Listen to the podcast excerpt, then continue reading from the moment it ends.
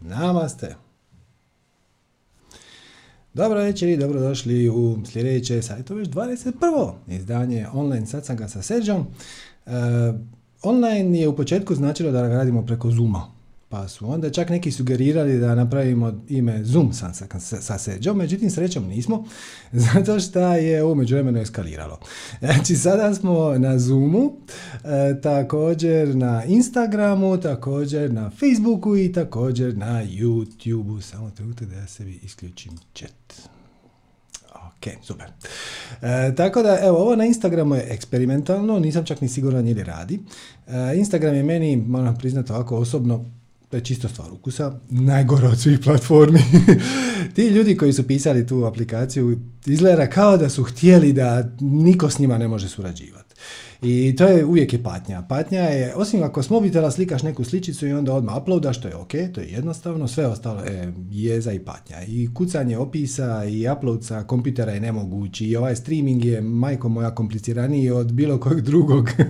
Ali dobro, evo, odlučili smo čisto to isprobati, pa možda na jedan dan to bude zanimljivo. Tako da, ukratko, sad smo na Zoomu, na stotinjak, plus još, evo samo da vidimo, Evo kaže analitika, danas ima 405 na YouTube i još samo 30 na Facebooku, valjda se to još nije pročulo. Siguran sam da će jednom kada ljudi shvate da je dovoljno biti na Facebooku odgovarajuće vrijeme i onda kliknuti na neki link i dobiti stream preko Facebooka direktno da će to postati malo popularnije.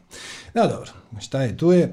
Ne žalimo se, mi volimo da je više ljudi na Zoomu jer onda je veća mogućnost kvalitetne interakcije. Okay. E, prije što krenemo, evo, samo bih vam htio predstaviti jednu novotariju koju smo napravili. Ako to bude sad radilo, jer danas me nešto tehnika baš ne sluša. A, to je dodatak na naš website. Uj, uspjela je. ok, ovo je naš website. Znači, www.manifestiranje.com. Ovdje imate e, veliku ikonicu donacije. Mnogi od vas već znaju, zahvaljujem najljepše. Znači, kliknete na donacije i unutra se nalazi nova opcija, a to je trajni nalog Paypalom. Samo ću to malo povećati. Evo ga, znači ispod Paypal imate trajni nalog Paypalom, odnosno redovna mjesečna donacija. E, što si je u tome da smo evo, uspjeli izdogovoriti sa Paypalom i povezati sve ostale platforme koje su uključene u taj proces. Tu možete izabrati e, iznos koji želite da automatski sa vašeg PayPal akaunta se jednom mjesečno donira nama. Znači imate od 5 do 50 eura. Nažalost, ne možemo, tehnički nije izvedivo da se tu kaže upiši sam iznos donacije. Za ove automatske e, naplate koje se ponavljaju na nekoj redovnoj bazi moraju biti predefinirani iznosi, pa smo mi tu predvidjeli 5, 10, 15, 25, 35 i 50 eura. Naravno svaka pa i najmanja je apsolutno duboko zahvaljujemo, više nego dobro došla. E, računajte, znači ovo je e, redovna mjesečna, znači na dan kad to pokrenete, bit će plaćena prva rata, odnosno prva donacija će biti upisana i onda na više manje isti dan, svaki mjesec, bez ikakve e, potrebe da napravite nekakvu akciju, će biti donacija aktivirana i vi ćete dobiti naravno mail da je ta donacija prošla. Eh, ako u jednom trenutku, nekom trenutku odlučite odustati od toga i prekiniti taj subscription, kako se to službeno zove, ne morate nam ništa javiti, samo odete na svoj PayPal profil i ovdje smo vam stavili link na upute, dva klika mišem, samo kažete, vidjet ćete ima među uh, automatic payment, imate manifesting, manifesting je naš i tamo kažete stop i to je to. Tako da evo, još jedna mogućnost uh, za donaciju, ova očito traži malo veći komitment, malo više je, kako bih rekao, više će nam donijeti. I možda nije loša fora, ali čisto jednomjesečno, stavite 5 eura, i dobit ćete mail vjerojatno u neočekivanom trenutku u kojem će pisati vaša donacija za manifestiranje obilja je prošla i onda si možete dopustiti da si osjetite malu zahvalnosti prema svemu što mi radimo za vas i za to što ste vi napravili za nas. Pa evo, samo još jedna mogućnost, ako neko želi, bit ćemo duboko zahvalni. Znači od sada možete pokrenuti automatski sustav doniranja, jednom mjesečno, nešto kao trajni nalog. Naravno radi i na vaš PayPal sredstva koje imate na PayPalu, ali jednako tako i sa svim karticama koje ste povezali i tako dalje. Tako dalje. Ok, znači toliko o tome. I sada prije opet nego što krenemo za pitanjima, e, kako je i potiho obećano u jednom kratkom opisiću dole na YouTube-u, predstavit ćemo vam jednu meditaciju, odnosno malo ćemo meditirati. E, to se zove Tonglen. E, tonglen znači uzimanje davanje. Vrlo je zanimljiva, vidjet ćete. E, to je nešto između vizualizacije i meditacije. E sad vi znate ako pratite malo pažljivije da ja nisam neki veliki ljubitelj vizualizacija, sad ću vam rado reći zašto. E, međutim, ova je iznimka. Ovo je zapravo varijacija na budinu meditaciju. Znači, ovo je varijacija na metameditaciju od bude i vrlo interesantna. Samo prije što krenemo, da vam dam skicu zašto ja baš ne volim previše e, vizualizacije. Vizualizacije onako kako su zamišljene su super. Znači ideja je da vi u oku svog uma, odnosno na svom trećem oku, da e, zamislite nekakav savršen scenarij šta će vas automatski postaviti u visoku vibraciju. Ako je taj scenarij konzistentan sa nekom visokom vibracijom, taj će vas, to će vas automatski postaviti u visoku vibraciju. Problem s time je što, ovo je čisto iz iskustva govorim, znači ovo nećete naći ni u kakvoj teoriji. Većina ljudi se veže za taj scenarij. I time automatski prekrši treći korak naše formule za manifestiranje. Formula, kao što znate, znači u svakom trenutku, kaže u svakom trenutku od svih stvari na koje možeš poduzeti akciju, poduzmi ono koja ti pričinjava najveće veselje, radi je najbolje što možeš dokle god možeš, bez bilo kakvih očekivanja i četvrti korak je što god da se manifestira, pridjeli tome pozitivan preznak i iz toga ćeš izvući pozitivno iskustvo, čak i ako ti se to nužno ne sviđa. E, međutim, kad vi 15 minuta dnevno ili jednokratno, nije važno, man, mantrate u glavi, vrtite vizualizaciju nekakve predivne pješčane plaže, poput ove iza mene sa klokanom, okay. E, teško je jednom kada otvorite oči ne biti razočaran. Ako me svaćate. Ako to doista, ako ste u stanju iskoristiti vizualizaciju, da vas postavi u visoku vibraciju i onda jednom kad otvorite oči, ostati u toj visokoj vibraciji i postupati iz nje i e, imat, zadržati te misli koje rezoniraju sa visokom, visokim frekvencijama, to je super. Međutim, većina ljudi nije. Većina ljudi e, zatvori oči, zamisli jedan scenarij, malo se razveseli, već dok zamišljaju su malo ljuti iznutra, zašto to već nije sad i ovdje. Ali dobro, čak i ako ne. Jednom kad otvorite oči, shvatit ćete da će, zatećete istu onu realnost koju ste ostavili. To za većinu, za veliku većinu ljudi djeluje kontraproduktivno. Mm, bilo bi bolje da, da nisu ništa radili. E, ovo je specifično. Evo o čemu se radi. Znači, mi ćemo uzimati i davati. Znači, ćemo tonglen. Na sljedeći način, znači, zatvorit ćete oči, ne odmah, dajte prvo da vam objasnim.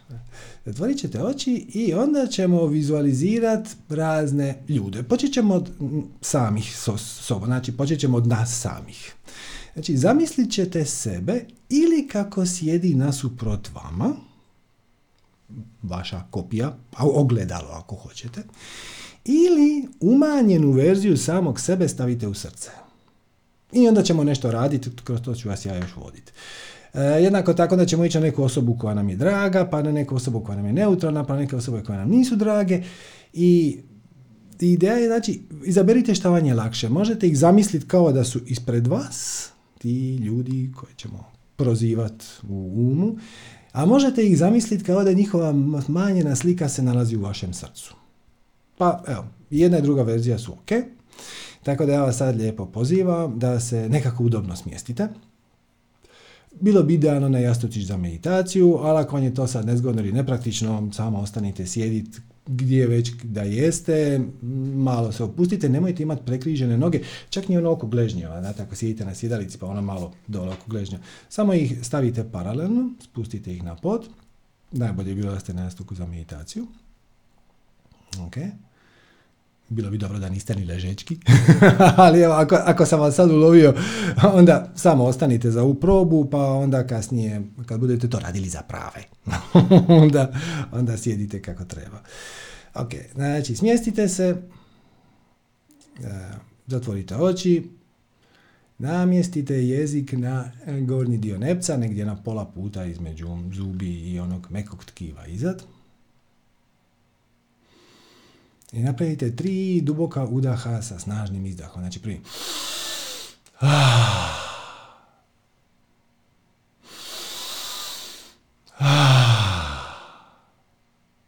I još jedan.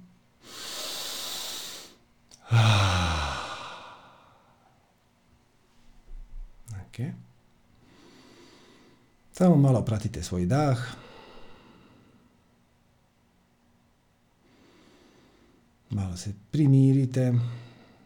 Ostavite sve svoje brige privremeno po strani. One će biti tu i kad se vratite, ništa ne brinite. Samo na čas objasnite svom egu da ćete sad samo se pet minuta zabaviti s nečim drugim i evo odmah se vraćate.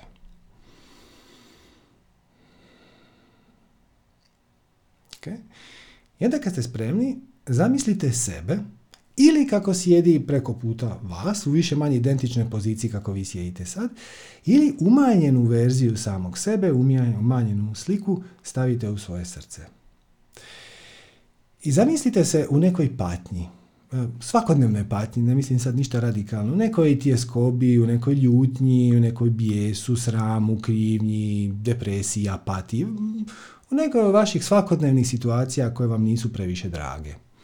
Gdje god, kako god to bilo. Znači samo zamislite kao da ta verzija vas samih koja sjedi ispred vas ima nekakav ili bolan grč na licu, ili od frustracije, ili od bijesa, ili od tuge, ili od srama, ili od krivnje, ili od straha, ili nešto od toga. I onda udahnite kroz nos crni oblak te patnje koji se nalazi svugdje oko njega. Znači, udahnete u srce taj crni oblak patnje i ispustite ga van kao plavkastu svjetlucavu maglicu, ko one šljokice nekakve. I onda opet udahnete crni oblak patnje samog sebe preko puta i veselo i sretno izdahnete plavkasto, veselo, svjetlucavo, svjetlo, pročišćenu energiju njegove patnje. I onda ponovno udahnete taj crni oblak u srce i izbacite ga van. I onda sljedeći put kada udahnete, još dodajte i misao, želim ti da budeš sretan. I izbacite to van. Onda opet, dahnite taj crni gusti oblak i kaže, i recite, želim ti da budeš bez patnje. Izbacite vani plavkasto, svjet, srebrnkastu maglicu. I onda opet, želim ti da budeš zdrav. I ispušete to van. I onda ponovno taj crni oblak udahnite. Želim ti svako dobro. I ispušete ga van. I sad bez otvaranja očiju nastavite ovo raditi. Vizualizirajte, primijetite kako ta verzija vas samih koja sjedi ispred vas lagano se počinje osmjehivati. Mijenja mu se izraz lica. Kao da ste mu uzeli tu patnju i stvarno ste mu je vratili u obliku svježe, svjetlucave, plavkaste, srebrnkaste energije. Ako je u vašoj glavi ta energija neke druge boje, to je savršeno u redu. Dajte si maštu. Neka samo bude nekako lagana, osvježavajuća. I onda ponovno imate taj crni oblak još možda samo malo za ostale patnje od kopije vas samih koja sjedi preko puta i izbacite van. Okay. Idemo dalje. Zamislite nekog ko vam je jako drag i jako blizak. Partner, prijatelj, kolega, djeca, mama, tata, kogo, neko ko vam je jako blizak i kome želite dobro. I ponovno zamislite ga ili ispred sebe ili stavite njegovu umanjenu verziju u patnji u svoje srce. Primijetite taj grč na njihovom licu kako sjede ispred vas ili vam sjede u srcu. I onda ponovno Udahnite taj crni, gusti oblak njihove patnje i ispustite ga van. Onda opet. Želim ti da budeš dobro. Nije važno ćete izdahnuti kroz nos, kroz usta. berite kako god vas navodi vaše srce. I onda ponovno. Želim ti da budeš zdravo. Izbacite ga van. I onda. Želim ti da budeš dobro.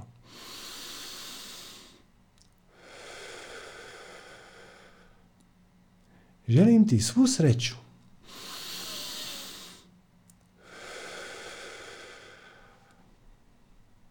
Napravite još dva, tri puta. Dajte si mašti na volju. Te želje prilagodite. Ako ta konkretna osoba treba nešto konkretno, možda žudi za ljubavlju. Želim ti svu ljubav. I udahnite to crnilo te tjeskobe zato što ta osoba nema ljubav koju bi htjela i onda pretvorite u srebrenkastu veselu energiju. Ok? Sad zamislite nekog ko vam neutralan, blago pozitivan. Možda neki prijatelj, kolega, susjed. Znači, no, ok, ste s njime, a nije vam baš na top ten u vašem životu. Smjestite ga u oku svog uma ili ispred sebe, kako sjedi ispred vas, ili njegovu umanjenu verziju vaše srce, Primijetite taj crni gusti oblak njegove patnje i onda udahnite tu patnju i recite u sebi, želim ti svako dobro. I onda ponovno, želim ti zdravlje i sreću.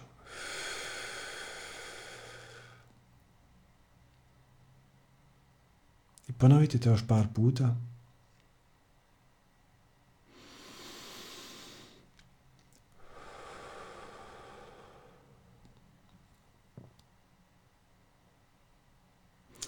I primijetite kako se taj grč od patnje na toj osobi koja sjedi preko vas ili u vašem srcu lagano topi. Kako se on počinje ili ona počinje smiješit. Kako se vraća veselje.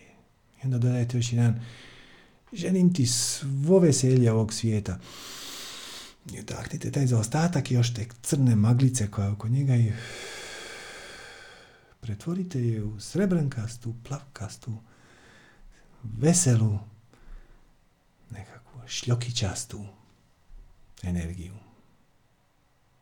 Ok, još jedno.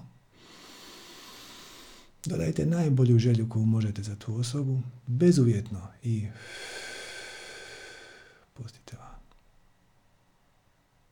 Okay. E sad, opet u oku svog uma stavite ispred sebe ili u svoje srce neku osobu koja vam nije baš jako draga tako, malo vam je antipatična možda čak. I primijetite i njeno lice u patnji i da se i oko nje nalazi crni gusti oblak, neke tjeskobe, brige, frustracije, ljutnje, srama, krivnje, šta god već. I onda ponovno, udahnite taj gusti crni dim u sebe, u svoje srce, tu ga pročistite i samo pomislite, želim ti svaku sreću, I ponovno udahnite taj gusti crni oblak brige. Želim ti zdravlje i dobro. I onda ponovno. Želim ti svo veselje.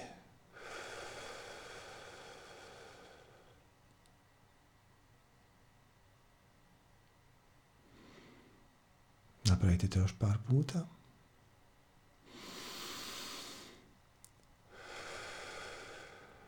Svaki put kad izdahnete, malo se nasmiješite. Da, premda udišete taj gusti crni dim, i onom kad uđe u vas, vaše srce će ga pročistiti, onda malo namistite smiješak i, i dodajte neku lijepu želju.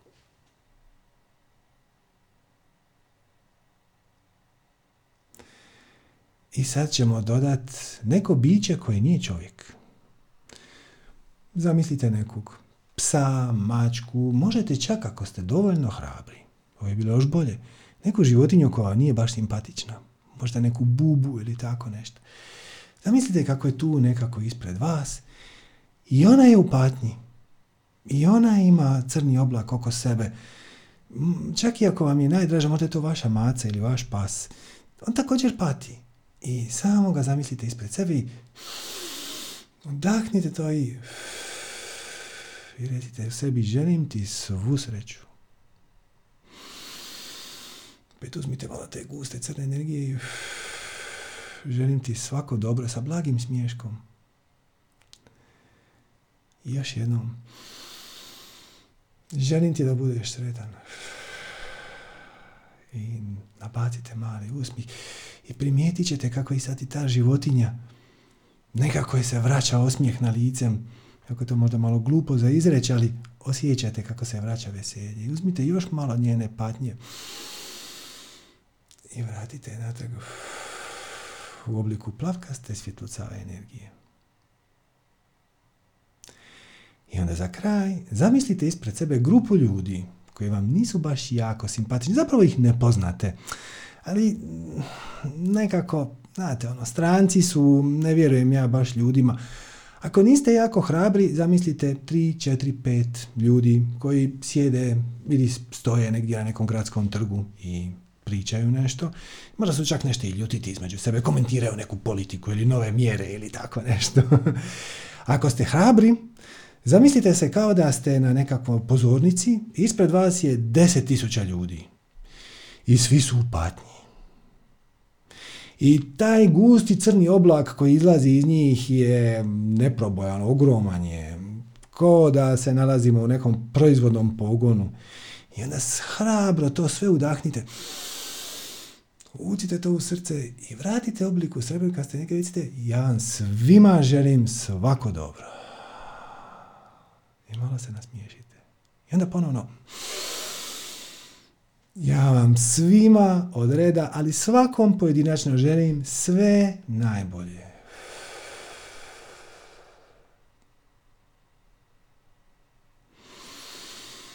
I želim vam puno zdravlja i sreće i izbacite to van. Ponovite to još par puta. Evo još tri recimo. Udišete crnilo i izdišete veselje. Ponovno uzdišete crnilo. Dodajte neku dobru želju, ali bezuvjetnu dobru želju. Neka svi budete predivno. I malo se nasmiješite. I još jednom. Neka cijeli svijet bude sretan i dobro i veselo i zdravo i sve najbolje svima bezuvjetno.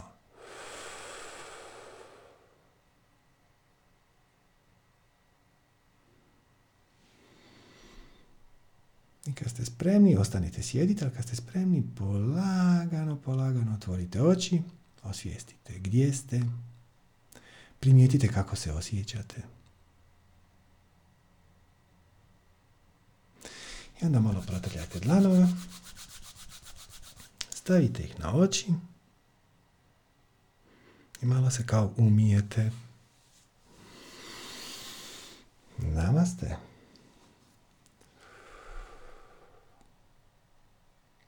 Eto ljudi, to vam se zove Tonglen. To vam je e, varijanta budine meta meditacije. Meta meditacija je meditacija na bezuvjetnu ljubav. Ovdje je dodan još taj element da vi uzimate crnilo i patnju i tjeskobu drugih ljudi, pročišćavate kroz svoje srce i puštate je van. Može trajati koliko god da želite, znači nema nikakvog vremenskog ograničenja. Ako imate pet minuta, napravite po dva, tri udaha, izdaha za sebe, nekog svog dragog i sugeriram bih dodajte barem jednu osobu ili biće koje vam nisu baš simpatični. Ako ste hrabri, možete dodati neko koji vam baš onako ide na živce. To će za vas, to će za vas biti posebno ljekovito. Naravno, bit će i za njih na nekom nivou koji je malo teško objasniti bez da uđemo u paralelne realnosti, jer time šta vi želite drugima sve najbolje bezuvjetno, vi se postavljate na visoku vibraciju i težite prema onim paralelnim realnostima koje već odražavaju tu vibraciju. Jer, malo to sam možda teško zapovjerovati, ali postoje paralelne verzije ovog trenutka i ovog mjesta koje nisu ni izbliza u takvoj patnji, ni osobnoj, ni kolektivnoj, kao što smo mi. Postoji paralelna verzija zemlje za ovaj trenutak u kojem je svaka kriza već prošla, u kojoj već neko vrijeme žive u zlatnom dobu, možda već pet godina, možda 50, nije važno. Kako će, nije, nije ideja da vi stvorite verziju zemlje koja vama treba. Vi zapravo svojim akcijama samo dajete svemiru poruku da poduzimate akciju iz visoke vibracije sa najboljim namjerama i e, sa najboljim željama, bezuvjetnom ljubavlju, što je moguće bliže tome i onda ćete polako biti prebačeni u onu verziju zemlje koja već postoji. Ne morate vi napraviti, ona već postoji i koja već odražava tu vibraciju. Tako da evo, velika preporuka za Tonglen meditaciju.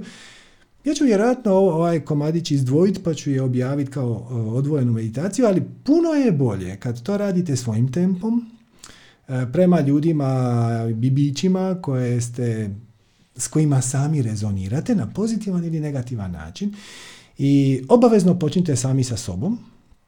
Nakon toga radite što hoćete. E, dobro je dodati jednu osobu koja vam je barem malo simpatična. Možete dodati naravno neku koja vam je vrlo draga i obavezno dodajte šta više osoba koje vam nisu baš po guštu. Čak ne, mora, ne moraju oni imati ime i prezime, ne morate ih vi poznavati. Možete zamisliti nekakvog, neki stereotip koji ne volite. E, kako bi rekao, Nick Titanic, moj prijatelj ilustrator, on ima za neke izraze, neke ljude izraz krkani. su e, nepristojni, zločesti ljudi koji samo gledaju sebe. Ok, dodajte ispred sebe par krkana. Zamislite i kako god da već u vašoj glavi krkan izgledaju. I poželite im svako dobro.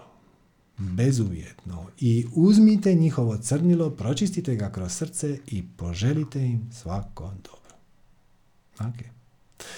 Tako da ovo je kao vođena meditacija, ali zapravo nije. Bolje je kad je radite sami, kad vam niko ne diktira tempo, koliko da ostanete na određenoj osobi, Ponekad ćete biti inspirirani na nekoj osobi i ostati dva udaha i izdaha, a ponekad ćete jednostavno e, raditi, dišite za nju i za njeno crnilo i dajete pozitivnu energiju dok ne osjetite da je taj proces gotov.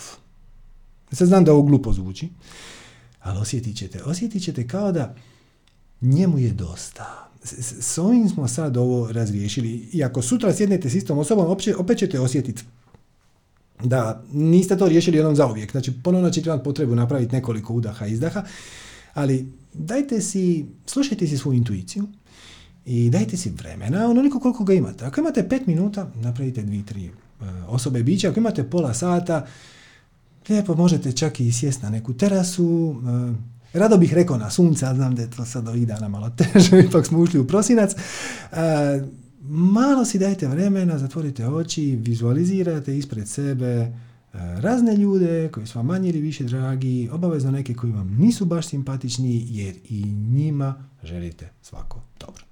Eto. Ok, prelazimo na pitanja. To je bilo toliko od mene za danas, ovako uvodno.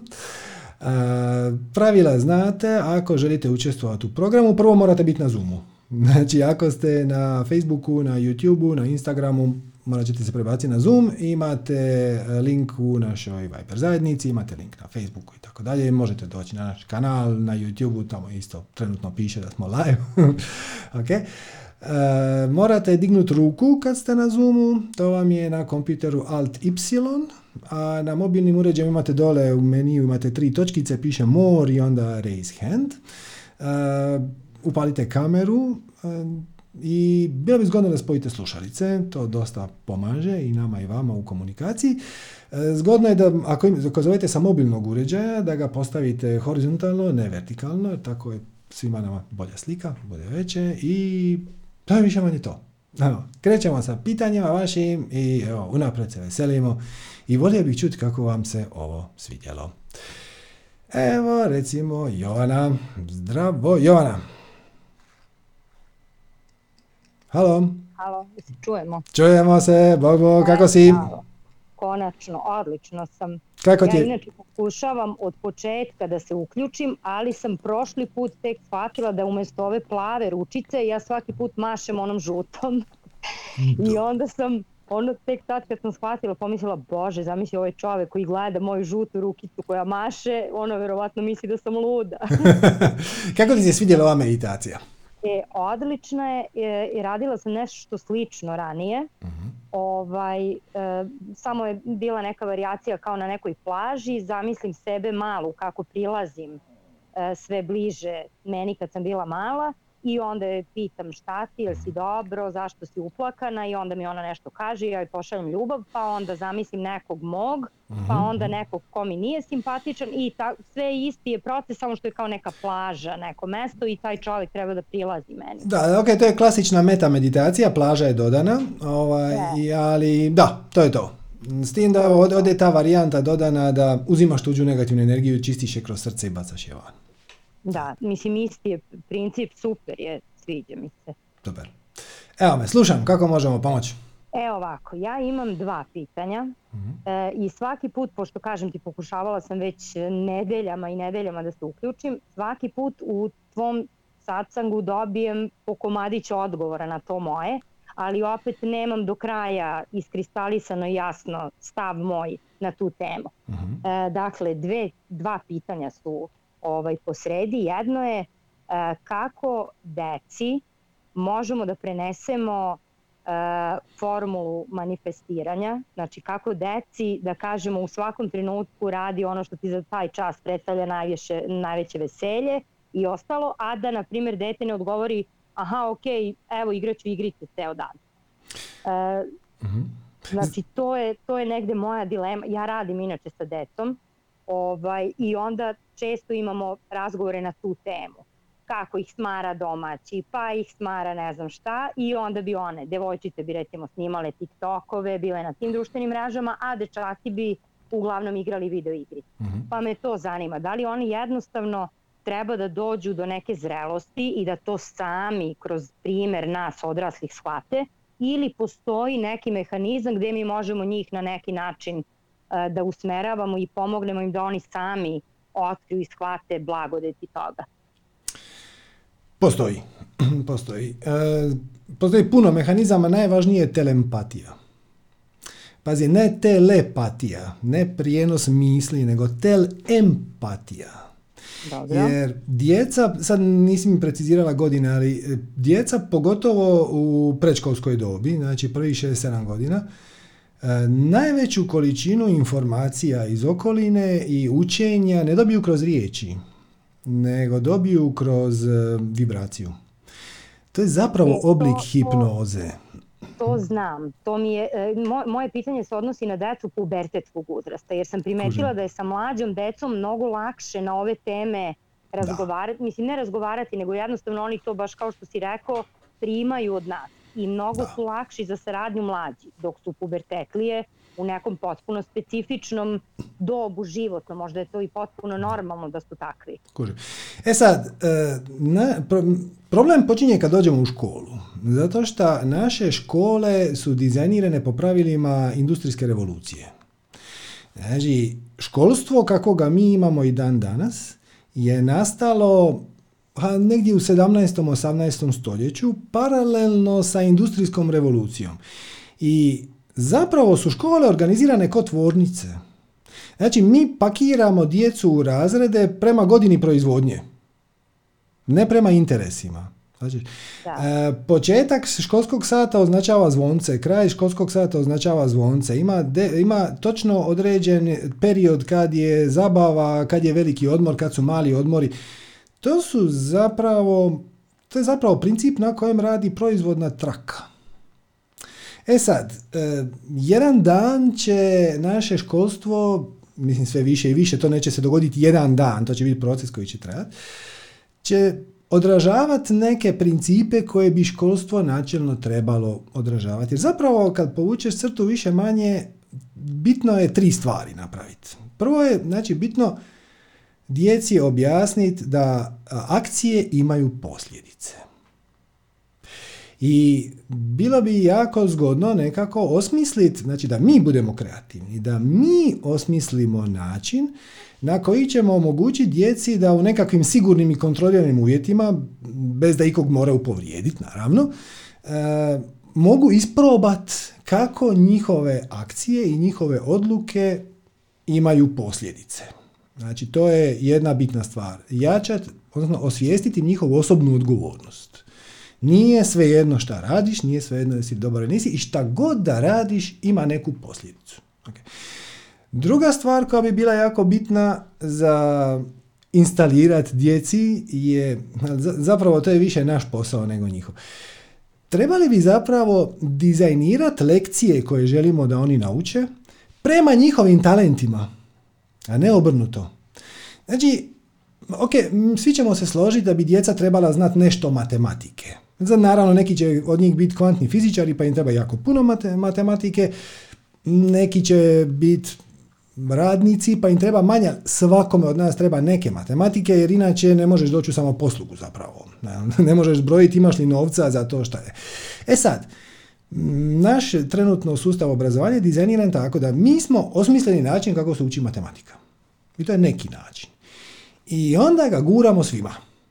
Gledajte, neki su ljudi vizualni, a neki nisu. Nekima leže riječi bolje nego brojevi.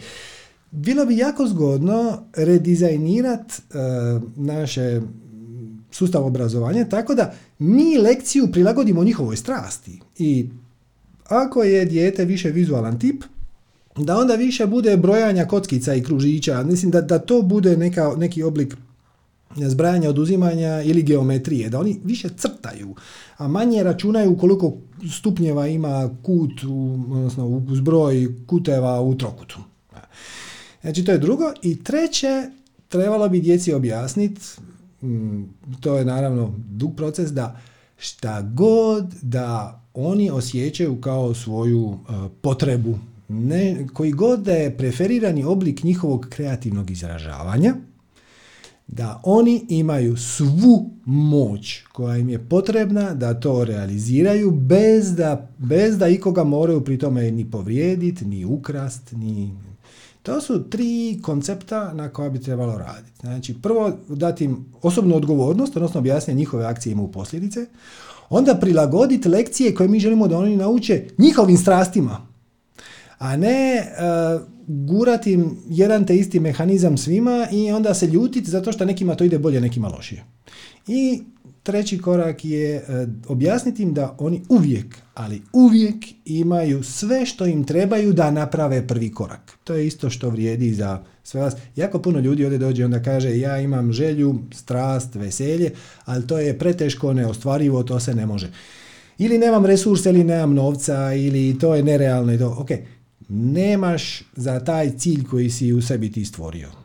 Ali to je, I sad ti to zbog, zbog toga patiš jer nisi poštovao treći korak formule koji kaže bez očekivanja. Ali imaš sve što ti treba za prvi korak garantirano. Garantirano. I to je smjer u kojem bi trebalo ići. A sad kad kažeš uh, dijete želi igrati igrice za početak. Jedna stvar je bježat prema nečem, a druga stvar je bježat od nečeg. Znači, ti voliš igrat igrice. Ok. Znači, igrice su tvoja strast. Ko fol. Ako su igrice zbilja tvoja strast, onda bi ti trebao imati interes prema uh, tome da razvijaš igre, da crtaš igre, da dizajniraš igre. E, postoje programski alati u kojima se neke jednostavne igre mogu napraviti praktički bez da napišeš jednu, igru, jednu, liniju programskog koda. Postoje vizualni programski alati za, za jednostavnije igre. E, ti bi trebao htjet e, dizajnirat igru na tabli. Hm, to možeš uvijek. Nešto kao monopoli, nešto kao riziko, nešto te sorte. Daj, ako je tvoja strast prema igrama, ti bi trebao biti zainteresiran da igre produciraš. I a, imate puno ljudi koji rade recimo kvizove po bircevima. Odlično. Dakle, tvoja strast su kvizovi. Ok. Ima i drugih ljudi kojima su strast kvizovi, ali ti ćeš sve vas okupiti tako što ćeš u nekom kafiću napraviti kviz za četiri tima, šta je. Ok, to je kreativan način da se ispolji veza prema igrama. Međutim, kod djece, pogotovo pubertetske dobi, igra nije nešto što oni žele. Igra je nešto što je zamjena za nešto što ne žele. Tako je. E, ček, ček, ček, to je skroz druga stvar. e sad, možemo li, to je sad na, nas, na nama odraslima, možemo li mi nekako dizajnirati tečaj iz onoga što oni ne žele, tipa matematike, na način da to bude zanimljivo kroz igru. I mnogi su koraci u tom smjeru već napravljeni. Ja ne znam koliko vas zna za Duolingo. Duolingo je aplikacija za mobitel za učenje stranih jezika. I nažalost, naravno, hrvatsko i srpski jezik su e, previše su sitni da bi, pa, ali recimo ako znate nešto engleskog, možete kroz engleski učiti španjolski, talijanski, ruski. Ako znate nešto njemačkog, možete kroz njemački učiti engleski, španjolski i tako dalje. To je jedna, to je zapravo igra. Znači, ta aplikacija za učenje jezika vam daje e, riječi koje su dole pobacane nekim redoslijedom i onda on izgovori. E, I would like today to be a sunny day. I onda dole imate pobacane riječi, neke od njih idu u rečenicu, neke od njih su potpuno krive, onda morate I would like today to be a sunny day. To je igra koja je dizajnirana za nešto što itekako ima smisla učenje stranog jezika. E, Možemo li tako nešto napraviti za matematiku? Možemo li tako nešto napraviti za kemiju? Možemo li tako nešto napraviti za fiziku, za sve one stvari? Recimo, klinci se puno manje opiru fizici kad napravite eksperiment u razredu. Puno je zanimljivija kemija kad, eh, kad se nešto događa. Sad ćemo pomiješati ove tri stvari, gledajte, sad se stvori pjena i to izađe iz one provete i tako dalje. Ono što oni ne vole je sjesti štrebat. E. I neki klinci to vole i to uglavnom za neke teme. Ne znam nikog ko voli sjesti i štrebat baš sve. E. I sad je tu na nama da mi to učinimo interesantnim, ali da se vratim na ono prvo, u ovom slučaju je bitan i onaj prvi korak, znači objasniti im da njihove akcije imaju posljedice. Ako ti padneš razred, sad bilo bi dobro da, ne bude tako drastičan primjer, ako ti padneš razred, ograničio si si opcije za dalje. Hmm. Možemo li osmisliti nekakve druge Znaš, ako ne odneseš smeće, nećeš dobiti kolač. Svaćate što vam hoću reći. Nije pitanje nagrađivanja i kažnjavanja, nego dizajnirati igru na način da da bi on došao do kolača, mora iznijeti smeće i oko toga bazirati, to nije moje područje, znači ja nisam stručnjak za obrazovanje, e, klinci imaju poseban mindset, pogotovo moderni klinci, ovo današnji klinci, pogotovo i koji imaju 10 godina i manje, to nije nova generacija, to je nova vrsta. Bukvalno. Ne, doslovno oni su nova vrsta. Oni, to više nije homo sapiens. To, ne znam, to je homo luminus. Možda je to homo mi, kako je se rekao, uh, millenniums ili tako nešto. Ali današnje, današnji klinci imaju neke kvalitete i karakteristike s kojima čujemo od učitelja da se užasno im je teško izboriti se. Na primjer, ja nisam volio zemljopis, bilo mi je potpuno besmisleno učiti koje industrije postoje u Tuzli, kad sam ja znao da ako mi ikad ta informacija bude zatrebala, ja ću otvoriti neku knjigu, enciklopediju, dobro, kad sam bio u petom osnovne nije bilo kompitera, danas to pogledate na Wikipediji ili na Google ili tako nešto. Znači, bilo mi je to besmisleno što trebati na pamet, ali nekako su mi prodali tu ideju kad sam bio klinac da u, ako ja želim nastaviti svojim životom bez puno traume, da je bilo dobro da ja to sjednem naštreban i izvučem neku trojku, četvorku iz toga i onda prijatelju radi što hoćeš. Današnjim klincima to ne možeš. Ja to čujem opetovano od učitelja da ono što oni procijene da je besmisleno, a što i mi u dubini duše znamo da je, ali šta ćeš sine, tako je?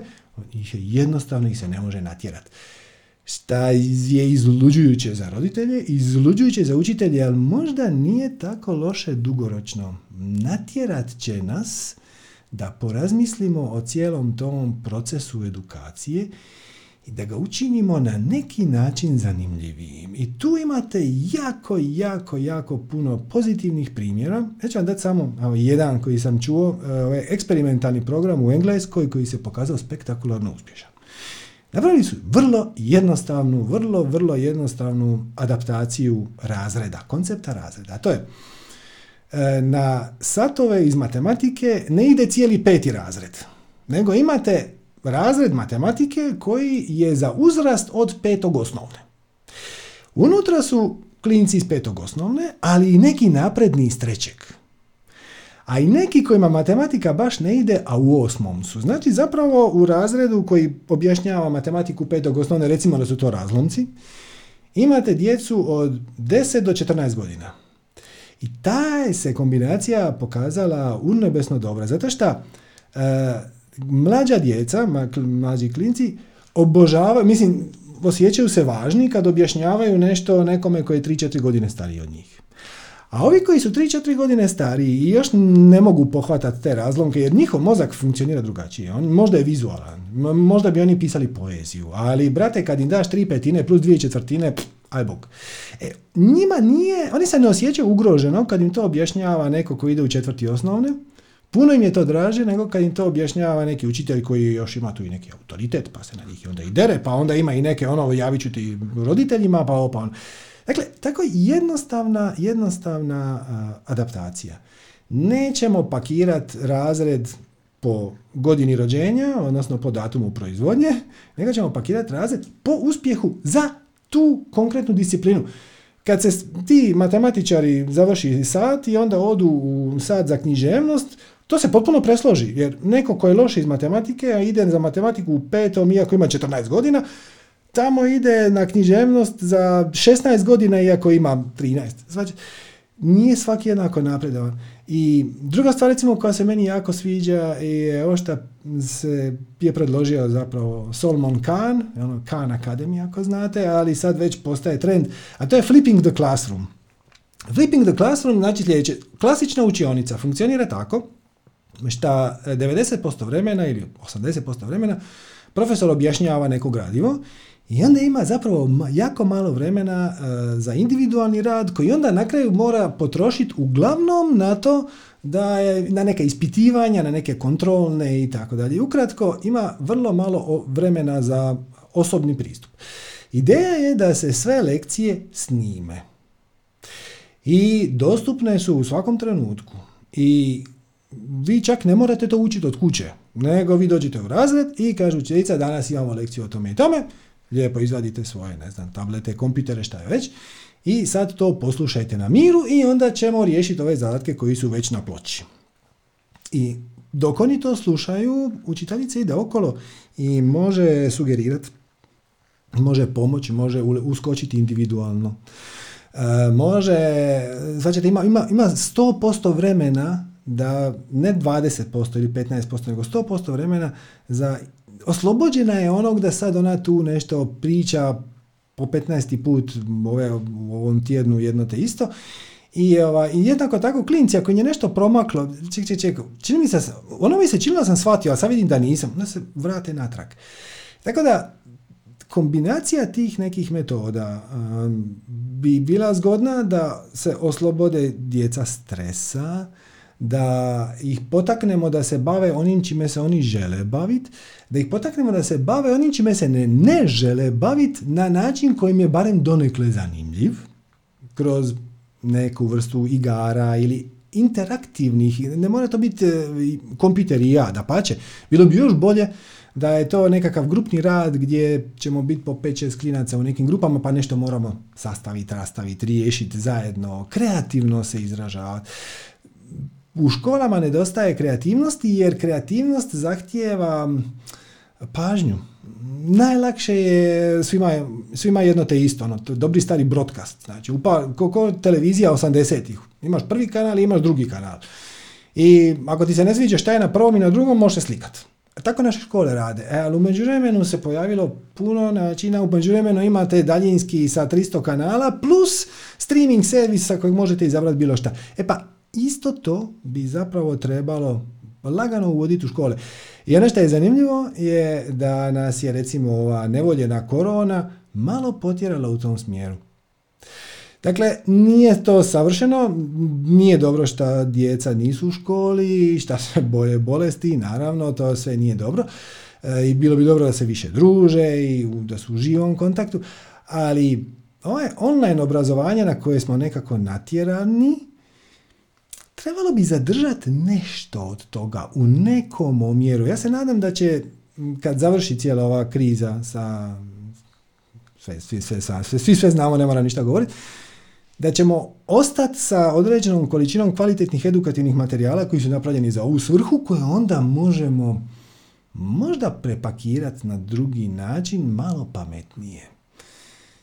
Ali evo, ja sam sad malo otišao u širinu, ali odgovor na vaše pitanje e, zapravo treba potakniti djecu da se bave sa onim šta im je zanimljivo na način na koji im je to zanimljivo, bez da zanemaruju obaveze koje su takve kakve jesu, jer one su dio njihove osobne odgovornosti i vidjeti kamo će nas to odvesti. Da to bude više dijalog. Da, da vidimo šta radi, šta ne radi, da počnemo osmišljavati igre, da počnemo osmišljavati zadatke koji su više ajmo u park tražiti blago. A da biste našli blago morate riješiti zadatak iz matematike. Nego da to bude ono istostranični trokut A je jednako 5, B je jednako 7, koliko je hipotenuza.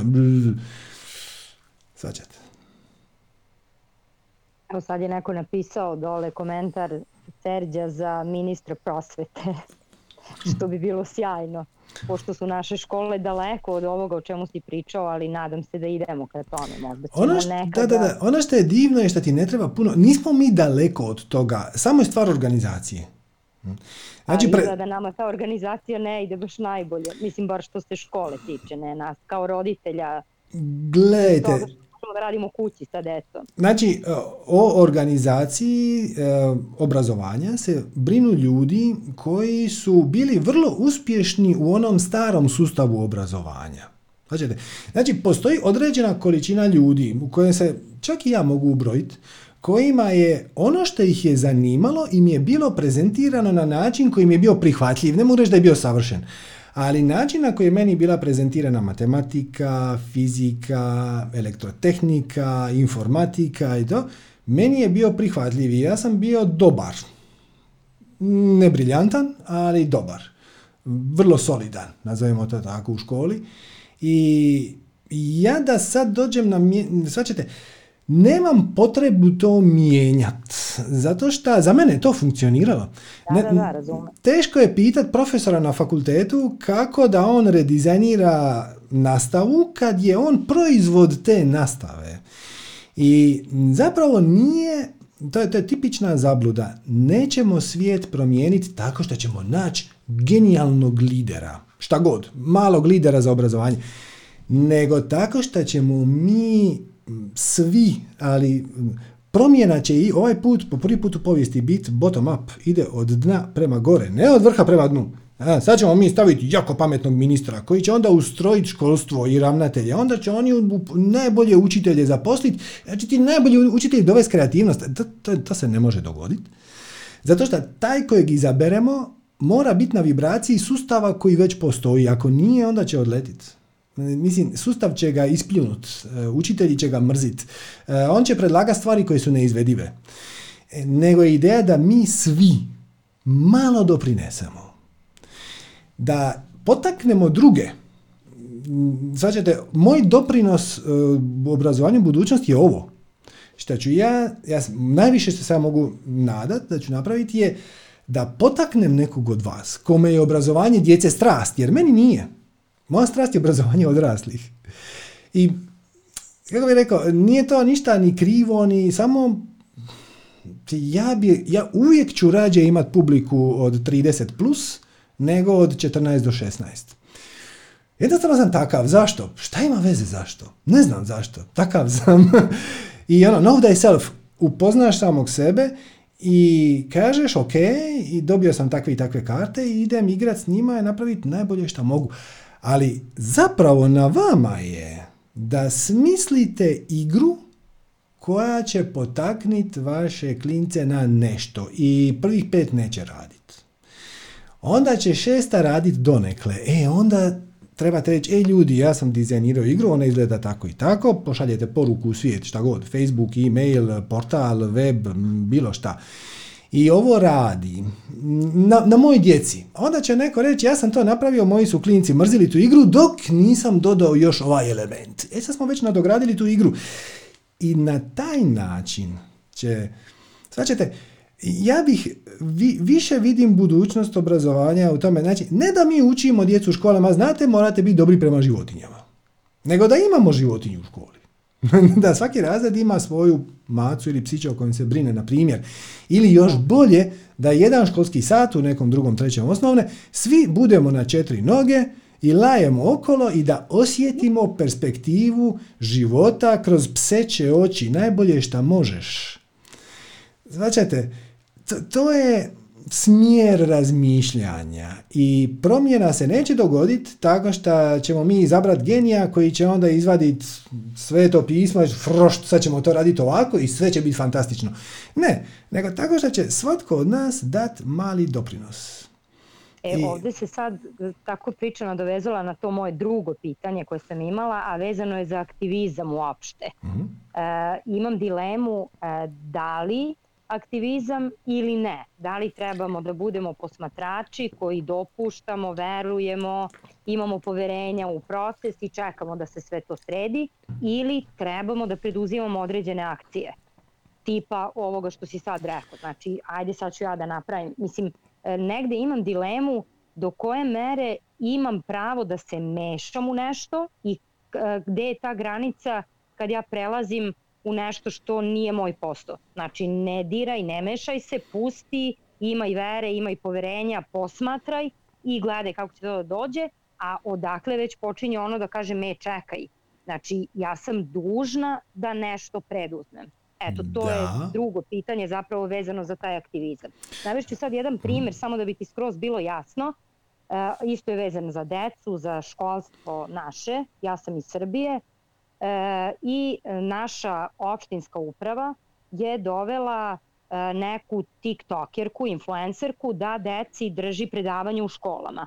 I nas nekoliko roditelja sasvim slučajno to vidimo na Facebooku i šlogiramo se, ono, mislim, čemu to, zašto ne ljubi, Ljubiša ovaj, Ršumović ili neko drugi, nego tamo neka devojka, ne znam, koja ima, ne znam, nijakakve fotografije, snimke i ostalo, a mi inače sa decom vodimo borbu vezano za sve te društvene mreže po kojima su oni necenzurisano i neograničeno i teško nam je da im uđemo u trag i mi ono napravimo neku akciju, organizujemo se po društvenim mrežama, ispozivamo direktore škola da, da pitamo da li oni znaju o čemu se radi i da li to može nekako da se spreči. Znači ja nemam ništa protiv da opština dovede bilo kog pevača na gradski trg, influencera, bilo koga, ali mislim da nije u redu da ga dovodi u školu i pod kojim obrazloženjem, zašto. Mm. I mi se brzinski organizujemo i uspemo da to sprečimo. I ja sam prvo bila presrećna i prezadovoljna jer smo stali na put tome, a onda sam se zapitala, ono, čekaj, ono, slušaš srđana, jel si ti ovo trebala da uradiš ili ne? Ili si trebala da pustiš pa da oni iz toga nauče neku lekciju pa da imaš poverenja u proces, u kreaciju i sve ili si jednostavno trebala to da uradiš? Eto, to je to pitanje. Da li aktivizam ili ne? Pa, aktivizam u širem smislu da, samo da, vratit ću se na njega, ali ovo, mislim da ovo pravilo pustiti pustit ljude da nauče iz svojih osobnih lekcija, mislim da su maloljetnici ipak izuzetak. Znači, ipak dok ne napune 16 do 18 godina, pretpostavljam da se isto odnosi za konzum ovaj, narkomane, kockare, znači čak i ako su punoletni da tu ipak moramo da reagujemo, tako kad su neke bolesti ovisnosti pa, u pitanju. To je sad, da, da, da, dakle, ovisnosti da, ali opet Dobro. i ovisnosti treba rješavati skroz druge vibracije, znači nije ideja napadati ovisnost, ideja Dobro. je napadati ono što ta ovisnost pokušava nadomjestiti. Jer okay. ljudi koji se navuku na nešto, bilo šta, droga ili kocka, ili bilo šta treće. I zapravo pokušavaju napuniti neku rupu unutar sebe, neku rupu besmisla i beznađa, e, koje ne znaju zamijeniti ni na koji drugi način. Na primjer, evo heroin. Heroin je e, najjači i najbolji mogući uklanjivač bolova. Znači, u svakoj bolnici imaju ga pod drugim imenom, uglavnom se zove morfi, to je sredstvo za uklanjanje bolova kako mi nismo nikad prije i nikad poslije otkrili nešto tako efikasno.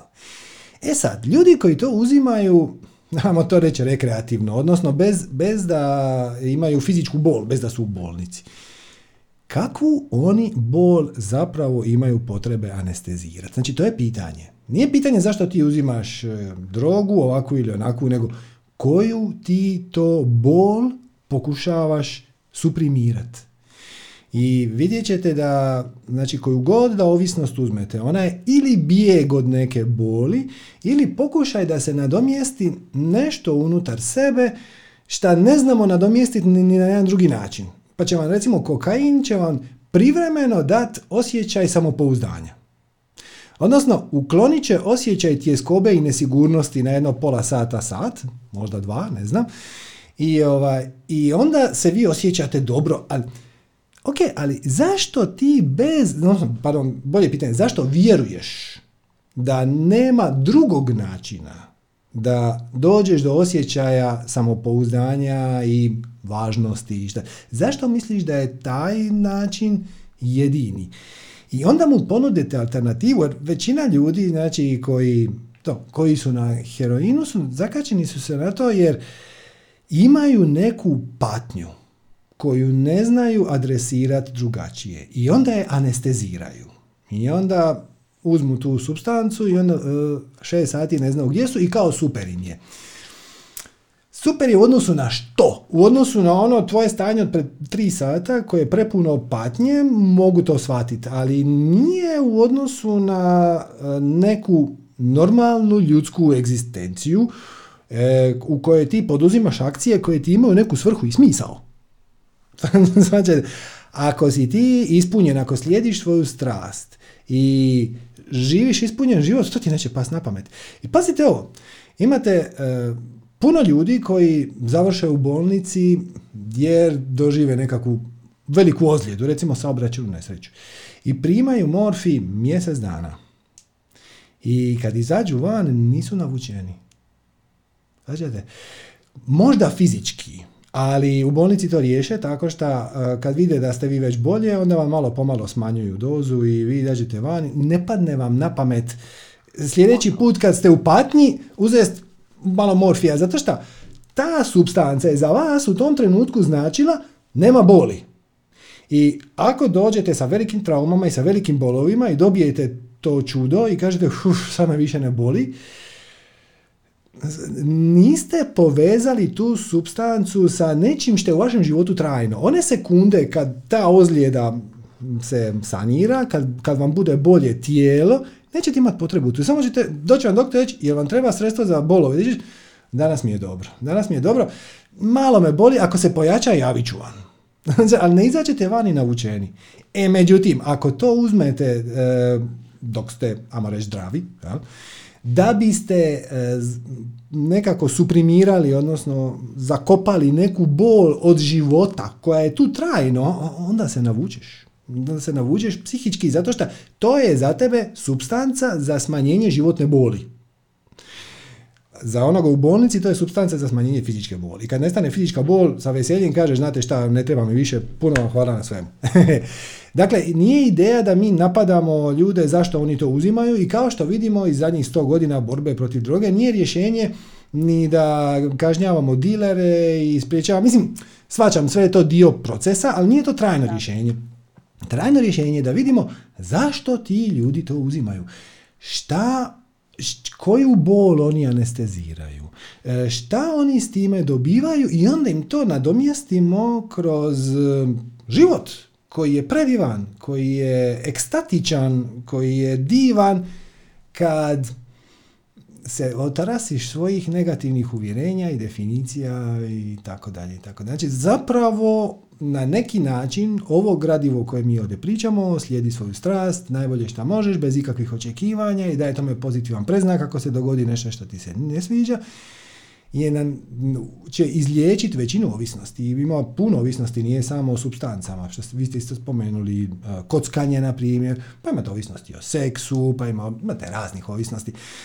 Ali sve se to svede na pokušaj da ispuniš sa tom akcijom ili tom substancom neku rupu unutar sebe koju ne znaš kako bi drugačije. Ako ti neko pokaže kako je to možeš zamijeniti, tu rupu, onda više nema potrebe za to substancom ili je ona puno, puno, puno manja i onda se lakše kontrolira. Tako da, to je bio sad predugačak odgovor na pitanje ovaj, kako redizajnirati društvo. Da, znači, da li, to je bilo prvo pitanje, da li dopustiti djecu da slijede svoju strast ili ih ipak miješati se u njihov život? Pa naravno to je igra balansiranja. Nema, nema jednostavnog odgovora, inače, ne, inače bi bilo jednostavno. Treba ih potaknut da slijede svoje strasti, ali jednako tako im i objasniti da imaju osobnu odgovornost prema nekim drugim stvarima koje možda nisu nužno dio njihove strasti. Jer to vam je tako. Da, e, to je otprilike isto kao i za nas. Da, to je to. Da, da, da, da. da vozimo biciklu ili da operemo sudove, lepše ćemo voziti biciklu ako prvo operemo sudove. Tako je, i onda kasnije ćeš htjet e, biti konzultant za nešto što ti je jako zanimljivo, a i onda ćeš otvoriti obrt i morat ćeš se baviti knjigovodstvom. Možda će ti to pasat, možda neće sigurno će u tvom procesu vođenja poslovanja za firmu od jedne osobe, to jest ja sam, biti barem nešto što ti se ne sviđa. Ili ti se neće sviđati knjigovodstvo, ili ti se neće sviđati marketing, ili ti se neće sviđati, e, nešto ti se uvijek neće sviđati. Ok, ali to je dio procesa, to je dio paketa. I ono, ponekad dobiješ bombon slatki, ponekad kiseli i to je to. E sad, ideja je zapravo da mi kolektivno, ali ono, kako se to zove, eh, gra, grassroots movement, znači mi mali ljudi, da, koji smo na neki način stimulirani da se bavimo obrazovanjem, iako nam to možda nije najveća strast, jer imate svu djecu. Da počnemo nekako komunicirati, dijeliti iskustva šta funkcionira, šta ne funkcionira. E, možda zbilja TikTok influencer nije loša ideja, ali možda možemo to zapakirati malo drugačije. Možda možemo imati jedan mali privatni TikTok server, sad ja malo lupam, ali domaći rad će, može biti da svako snimi dvominutni film, koji može biti bilo šta. A idite kući i snimite film. I film može se raditi o mravu koji nosi e, zrnce, Može se, možete pozvati prijatelje pa u grupi, pa neko glumi, neko snima, neko režira, neko montira i onda ćemo najbolje od tih staviti na naš školski server, a možda ćemo najbolji staviti na YouTube, a možda ćemo učestvovati na republičkom takmičenju. I time ćete natjerati djecu zapravo i da napišu scenario, i da nauče nešto o tome kako se fotografira, i da se nauče montaži, i da se nauče montaži zvuka, i da se nauče publiš, publiširanju to na digitalnim mrežama. Ma tu jako puno Ne, mi smo baš za to što sad ti pričaš i bili. Znači, nije mhm, mhm. sporna sama ta društvena mreža i njeno postojanje. To su deca čija je to definitivno budućnost. Znači, mi nismo e, ništa imali protiv društvenih mreža koje one konzumiraju. Samo je bilo sporno odabir totalno besciljna tema. Znači, to je neka Koži, devojka koja se nekome samo dopala kako izgleda od tih opštinskih funkcionera i zato su i doveli. Znači to je bilo sporno i onda smo mi postavili to pitanje zašto neko nije napravio recimo tribinu na temu te okay. nove društvene mreže, tendencije, pa ajde da razgovaramo, pa na primjer neko sa sociološkog stanovišta da... Svačam, ali ono što ja hoću reći, ok, sve to super, ali Dobro. ajmo mi umjesto tribine napraviti radionicu. Znači, ti klinci koji objavljuju na TikTok, oni žele dobiti, ne znam, moram priznati nisam na TikToku, ali pretpostavit ću što se tamo događa. Znači, oni žele dobiti neke lajkove, oni žele da ih se šera, oni žele biti primijećeni i zapamćeni na neki način. Žele se istaknuti. Ok. I onda kažete, gledajte, uh, to je zanimanje koje ima svoje, niko bi rekao, biti redatelj ili producent. To ima svoje zakonitosti. I ako vi zaista želite biti kvalit, imati kvalitetan uradak na TikToku, znate, nije to samo uzmeš mobitel i onda snimiš kako se kreveljiš. Ne, ja, ja, do mene je došlo nekoliko tih videa s TikToka, oni su režirani. Možda su to klinci napravili intuitivno, ali bila neka djevojčica koja je plesala po nekim stepenicama, penjala se, ispuštala se uz neke stepenice, uz nekakav, nekakav ritam, to je baš, baš je fora izgledala, to mi je neko proslijedio. Ona je intuitivno namjestila kameru na dnu tih stepenica usmjerenu prema gore. Taj kadar izgleda Hičkokovski. Izvrsno je. Ona je to vjerojatno intuitivno napravila, e, ali klinci to vide i kažu ono, wow, ovo je super, ne mogu uprit prstom zašto je to super. I onda pokušao snimiti nešto slično i to nije ni izbliza tako super. Ok, ajmo napraviti radionicu za to. Ajmo se nas šest klinaca onda, i neki voditelj, znači ovu subotu, svačam sad, ne baš ovu subotu, zbog mjera i to, ali doće, bit će subota, gdje se, možda čak i preko Zuma. I Ok, ajmo reći, ok, mi želimo napraviti 30 sekundni klip ili 15, o čemu točno želimo?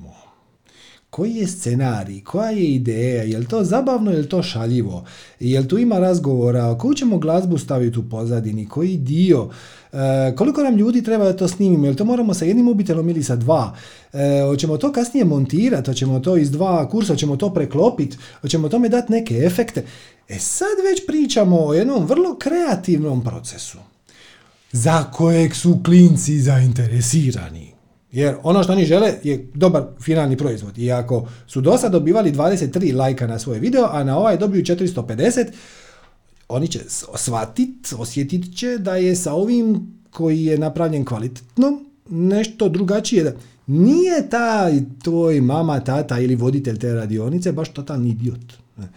I svačete, umjesto da radimo tribinu, i pritisak na neka tijela da nam onda dozvole zašto mi jednostavno ne bi u dnevnom boravku napravili za troje klinaca, ajmo snimiti film o tome kako, evo, ova maca ide krast hranu.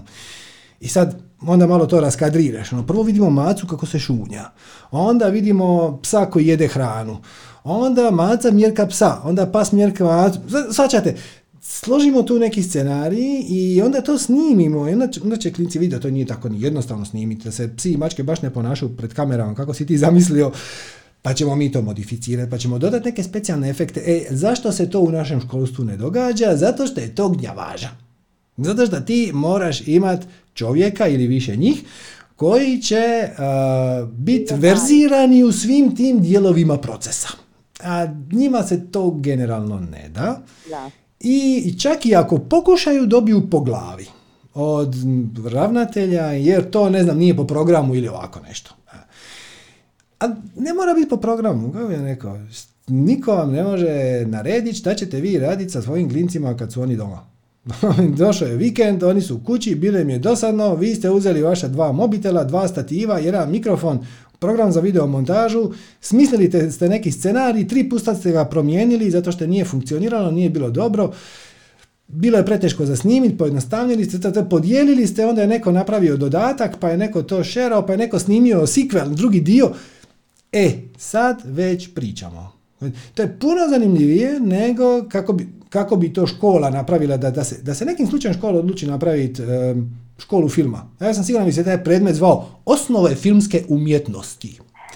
I počeo bi sa tisuću definicija i počeo bi sa ono e, promatranjem klasika. I gledajte, promatranje klasika je super, možeš iz toga puno naučiti, ali ne prvi dan. Ajde da mi prvi dan da se malo zezam, da se malo igram, da dodam neki filter, neki efekt, neko pretapanje, e, neku šalu, pa ću, ono, stavit ću svoje tijelo, a gore ću staviti glavu od, ne znam, ovce, i onda ću reći me. A to sve treba, znači u programu za videomontažu mogu se raditi efekti, ali to treba znati. Ti trebaš uzeti to lice od krave ili ovce, onda ga izrezati, pa napraviti masku, pa onda to zamijeniti sa alfa kanalom, pa to spejstat na drugi layer. Ima tu posla, vrlo je kreativan, vrlo je zanimljiv i neće, neće niko upola tog procesa reći, znaš šta, ovo je dosadno, idem ja baciti jednu partiju na svoj Fortnite ili šta već. Dobro. Ništa srđane, hvala puno. Znači sve u svemu zaključak je aktivizam kada su deca u pitanju maloletna da i da mi sami budemo kreativni Aktivizam, aktivizam, aktivizam uvijek, znači ne samo kad su djeca u pitanju, uvijek aktivizam, samo je pitanje iz koje vibracije. Znači, na, e, jer, na primjer, e, jedna stvar je, ić, recimo da želite promovirati veganstvo. Evo. Ako idete okolo i ljudima koji jedu meso govorite da su oni idioti i sram vas bilo i vi ubijate životinjice, nećete ništa napraviti. Mislim, samo izvolite ona situacija u kojoj se kaže ono idi, idi radi pa ćemo se vidjeti. Ovaj, ali to samo ne radi zato što ljudima trljaš sol na ranu, Uh, ubacuješ ih u vibraciju srama i krivnje od koje oni žele pobjeći. Mislim, to je neugodna vibracija. I najlakši način da pobjegnu iz toga je da maknu uzrok. U ovom slučaju uzrok je to što mi neko govori da ja ne smijem jesti meso. I onda se probudi ego koji onda kaže šta tebe briga šta je meso je zdravo i osim toga ja ga baš volim. Nijedno drugo nije točno. Ali to nema veze. Ja samo ne želim se osjećati kriv i u sram. S druge strane, ako napraviš festival hrane koja je plant-based, kako ćemo to nazvati, bazirana na bilju, ili jednostavno otvoriš restoran u kojem nema mesa. Vidite, ali nije da piše ovo je, znate, restoran je nema mesa, nego imaš jelovnik i na njemu mesa nema. Isto kao što nam jelovniku ne postoji ni juha koja se zove domestos. Zato što domestos je sredstvo za čišćenje i ti kad dođeš u samoposlugu i vidiš domestos, tebi ne padne na pamet mm, mljac. Jel tako? To, to samo nije hrana. e pa, tako tome pristupiš. E, promoviraš ono što ti je zanimljivo i ne popravljaš staro. Ne ideš ravnatelju govoriti da je on ovakav ili onakav zato što postupa na ovakav ili onakav način. E, ne ideš govoriti učiteljima da je njihov program zastario, ne ideš govoriti klincima da se ne smiju igrati, nego smisliš neku zabavnu i edukativnu aktivnost. I sve si riješio. Nikoga ne moraš motivirati. Nikoga ne moraš uh, govoriti da je u krivu. Vi radite ovako, ja radim onako. I naravno taj proces će onda potrajat, ali u jednom trenutku će se jednostavno nova ideja će nadvladat. Znate onu e, sjajnu izreku od Maxa Plancka, on je ono, najveći fizičar vjerojatno, jedan najveći fizičara svih vremena. I on je jedan od prvih ljudi koji je promovirao kvantnu fiziku. I ono kako je on to na kraju svog života zaključio, jedna od rečenica iz njegove knjige koje je napisao tek par godina prije smrti, kaže znanost napreduje sprovod po sprovod. Jer jednostavno ti ne možeš natjerat čovjeka koji je profesor na uglednom fakultetu, koji 50 godina već predaje Newtonovu fiziku i objašnjava zakone kretanja i objašnjava elektromagnetske valove pro Maxwellu i tako dalje i tako dalje. Sad ćemo ti reći ne. Bili smo skroz u krivu. Materija zapravo ne postoji, nego svijest promatrača fiksira realnost. Gle, čak i kad bi on to bio u stanju prihvatiti i povjerovati, on ima toliko uh, otpora unutar sebi, jer mora priznati da je bio u krivu, mora priznati da je zadnjih 50 godina podučavao nešto što je sad odjedan put zastarjelo. Mora uh, vratiti svoju titulu počasnog doktora znanosti. Svaćate, samo nije realno. Vi učite nove i pustite im da odaberu. Imate klasičnu fiziku koja radi u nekim situacijama. Imate kvantnu fiziku koja radi u nekim drugim. Bilo bi dobro da se sad nekako potrudimo da nađemo neku treću koja će to ujediniti. To se još nije dogodilo, ali radimo na tome. ok. I ajmo raditi na tome. I onda mladi kojima je ova nova teorija zanimljiva i prihvatljiva, počnu zapravo nju istraživati. Ali Znanost napreduje sprovod po sprovod zato što ne možeš starog psa naučiti novim trikovima, ali možeš mladog psa naučiti novim trikovima i onda kad vrijeme za njega dođe, on će o tome pričati kao da je to najnormalnija stvar na svijetu. Tako da aktivizam da, na svim razinama, ali bez nasilja. Ne mislim samo fizičkog, nego i emocionalnog i verbalnog. I ti si u krivu, ja sam u pravu, to je sve nebitno. ti napraviš kako ti smatraš da bi trebalo, najbolje što možeš, dokle god možeš, ovo najbolje što možeš znači da poštuješ i zakone. Ako zakoni kažu da ti nisi kvalificiran da držiš seminar za 15 djece maloljetne, ok, Nađi neko ko je. Mislim, ne, nemoj se upetljati u, u zakonske. To samo, samo iskoristi svoju kreativnost. To znači biti samopouzdan. To znači, to je onaj treći korak. U svakom treći e, element za kvalitetno obrazovanje. Uvijek, uvijek, uvijek ima rješenje za prvi korak. I ako slučajno to rješenje iz nekog razloga, recimo zakonskog, ti ne možeš implementirati, nađi neko ko može i radite zajedno. I promovirajte ono što vama radi i što s vama rezonira. Neko će na to frknut nosom, neko neće primijetiti, neko će se na taj vlak zakačiti, pa će to vaše nadograditi. Možda će se na kraju pokazati da cijelo vrijeme niste bili u pravu, da je neki treći smjer bio bolji od vašeg i od onog starog, to je sve fantastično, to je sve, dio puta i dio istraživanja, onda ćete se vi pridružiti tim trećim ljudima koji rade na treći način i sve će biti super. Naravno, to je sve jasno. Hvala puno, puno, puno. Malim, hvala tebi, bilo mi je drago. Ćao. Ćao, čao. I meni, čao. Ok, da vidimo gdje ćemo sad. Dobro večer. E, dobro večer, bog, bog. Kakav si? Lijep pozdrav, Bog iz Rotterdama. Mmm, nice. Kako je tamo? Vjerojatno hladno, ali osim toga. Gledajte, uh, kao prvo, da li bi me mogli zamagliti da se ne vidi ovaj faca? E, to mogu samo na... Čekaj samo čas. Nije mi to niko pitao. Ima neka fora sa uh, spotlightom, samo čas. A, evo, samo što nisam. To nisam to odavno radio. To je bilo na mjestu gdje sad više nije. Tako da, ok, znaš šta, ajde ti to Ajmo mi to odradit kao da jesi, pa ću ja sa snimke tebe zamutit tamo gdje to već bude potrebito. Može, rado.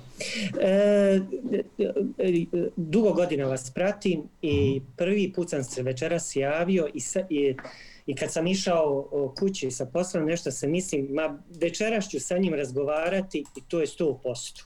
Evo sad, vjerovali ili ne vjerovali. E, drugo, htio sam vam e, Wim Hof, prošli puta ste imali predavanje o tome. E, ja e, kao prvo, htio, to već se odavno kažem, kad se budem čuo sa vama reću, nije danac, već je nizozemac. Je, je, znam, pobjeglo nik- mi je. Znam da to nikakve veze nema, ali u jednom predavanju prije par mjeseci ste rekli da je danac.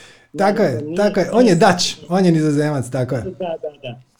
Em, e, njegove vježbe radim dva mjeseca već. Ma osjećam se ko momak od 18 godina. To je za nevjerovat. E, koliku energiju, e, koliko se energija obnovi. Mhm. E, I tuširanje sa hladnom vodom. Htio sam reći, imam Bechterevu bolest, e, ne znam kako se na hrvatskom kaže, ali je, to je reuma koja je u kralježnici i onda jako puno e, energije čovjeka košta u toku dana da Međutim, sa tim e, vježbama i sa tuširanjem stvarno je za nevjerovati. Mhm. E, samo sam htio se obra- osvrnuti na to za Wim Hofa zato što ste snimili to predavanje. E sad jedna druga stvar je e, intimne prirode e, što se tiče malo tko ovdje govori o partnerima Mhm. odnosu sa partnerima. Kad imaš osjećaj da sve odgovara i sve paše, a na, ali nekakav se uvijek javi nemir. E, javi se nemir, e, nemir u organizmu i bol u tijelu. E, pogotovo nije samo kod partnera, uglavnom kod osoba koje ti puno znače, koje voliš recimo, sestra, brat. Hoćeš, hoćeš reći na koje prijanjaš. Na koje prijanjaš. Ono prijanjanje i odbijanje je najgore, kaže. Da, to, to je to. Da, evo, sve, sve smo riješili. Ajde, da. Sad, e, kaže, kaže, kaže pojam ljubavi, to je jako širok pojam, ne može se to ni izvagati, ni reći ko koliko ko, voli, ko prema čemu, kome koliko osjeća. To je onaj osjećaj kad ti E, je čekaj, to su dva potpuno različita pojma. Ljubav I ovo što ti opisuješ kao romantična, partnerska, intimna ljubav, to, to su dva pojma koji su toliko različiti da bi trebali za njih uvesti različite riječi. Znači, ljubav je samo tvoja. Ljubav je zapravo, znači, ljubav postoji samo jedna i to je bezuvjetna ljubav. To je jedini oblik ljubavi, sve ostalo su neke, neki derivati nečeg drugog. Bezuvjetna ljubav je vibracija. Odnosno, to je način na koji će tvoje tijelo interpretirati temeljnu vibraciju svemira. Svačaš? Znači, mi, to ti je kao ono bijelo svjetlo koje uperiš na prizmu i onda se ono raspadne u različitim bojama. Ali izvorno svjetlo je bijelo. I bezuvjetna ljubav, koja je bezuvjetna, koja nema uvjete, je naše prirodno stanje. Onda mi na to apliciramo različite filtere koje mi zovemo definicije uvjerenja i onda to postane partnerska ljubav, postane roditeljska, prijateljska, ovakva i onakva. Ljubav je samo jedna. E, to što vi pričate, to je vezano uz želju, to je vezano uz pohlepu, to je vezano uz e, posesivnost, više nego uz ljubav. Svađate? Znam, ali recimo uh, um, ne živimo skupa, znači vikend smo skupa i recimo srijedom smo zajedno i sve bude u redu i jedna riječ nek se nešto kaže, nek meni ne, ne paše, ne znam zašto, u meni se toliki nemir javi Tako i to mi se odrazi tjelesno prije uh, u stomaku, recimo između, uh, iznad, uh, gore ispod rebara. I toliki bude bol, ali ja ne, ne znam to objasniti. Recimo. pa ja znam. Dosta jednostavno. Ispitivam, pa ono ne bih htio sam sebi previše analizirati, ali tuđe vrijeme kad ono sam sa sobom sjednem pa kažem pa čekaj šta ti. Znači ti kad kažeš ispod rebara, to je više solarni pleksus. To je znači ispod srca, to je točno zapravo mjesto gdje završavaju rebra, tako? Da, s e. strane, jednom s desne strane, drugi put s lijeve strane, kao ono je debelo crijevo, ono... Da, da, da, ne, ne, ne, ne, ne, ne, to je solarni pleksus, to je sjedište ega. Znači, on će se probuditi kad je ego u opasnosti, a ego će se osjetiti ugrožen ili bit će u opasnosti kad e, situaciju profiltrirate kroz sustav definicije uvjerenja na način da ona na kraju ispada kao da vam uzima vašu osobnu moć. Svađate? Znači, e, samim time što je osoba koja vam je jako bliska e, rekla nešto što je u vama potaknulo neku negativnu emociju. Uopće nije bitno koja je. Vaš ego je napadnut. Zato što sad ego odjednom vidi da je on ranjiv. Mislim, vidiš ti ova osoba može sa jednom jedinom riječi mene dovest u vibraciju tjeskobe, nesigurnosti i šta već, tuge. Ja. Ne, ok. Drugim riječima, ta osoba ima veliku moć nadamnom i ja ne mogu biti 100% siguran da ja imam kontrolu nad situacijom. Ego je, se radi o kontroli, ego se radi o ovaj negativni ego, o kojem pričam. Ja. E sad, kako to riješiti? Znači, prvo, time što osvijestite, na primjer, da, da ima više načina. Ovo bi bio najkraći. Najkraći način je da kažete ja tu osobu jednostavno volim.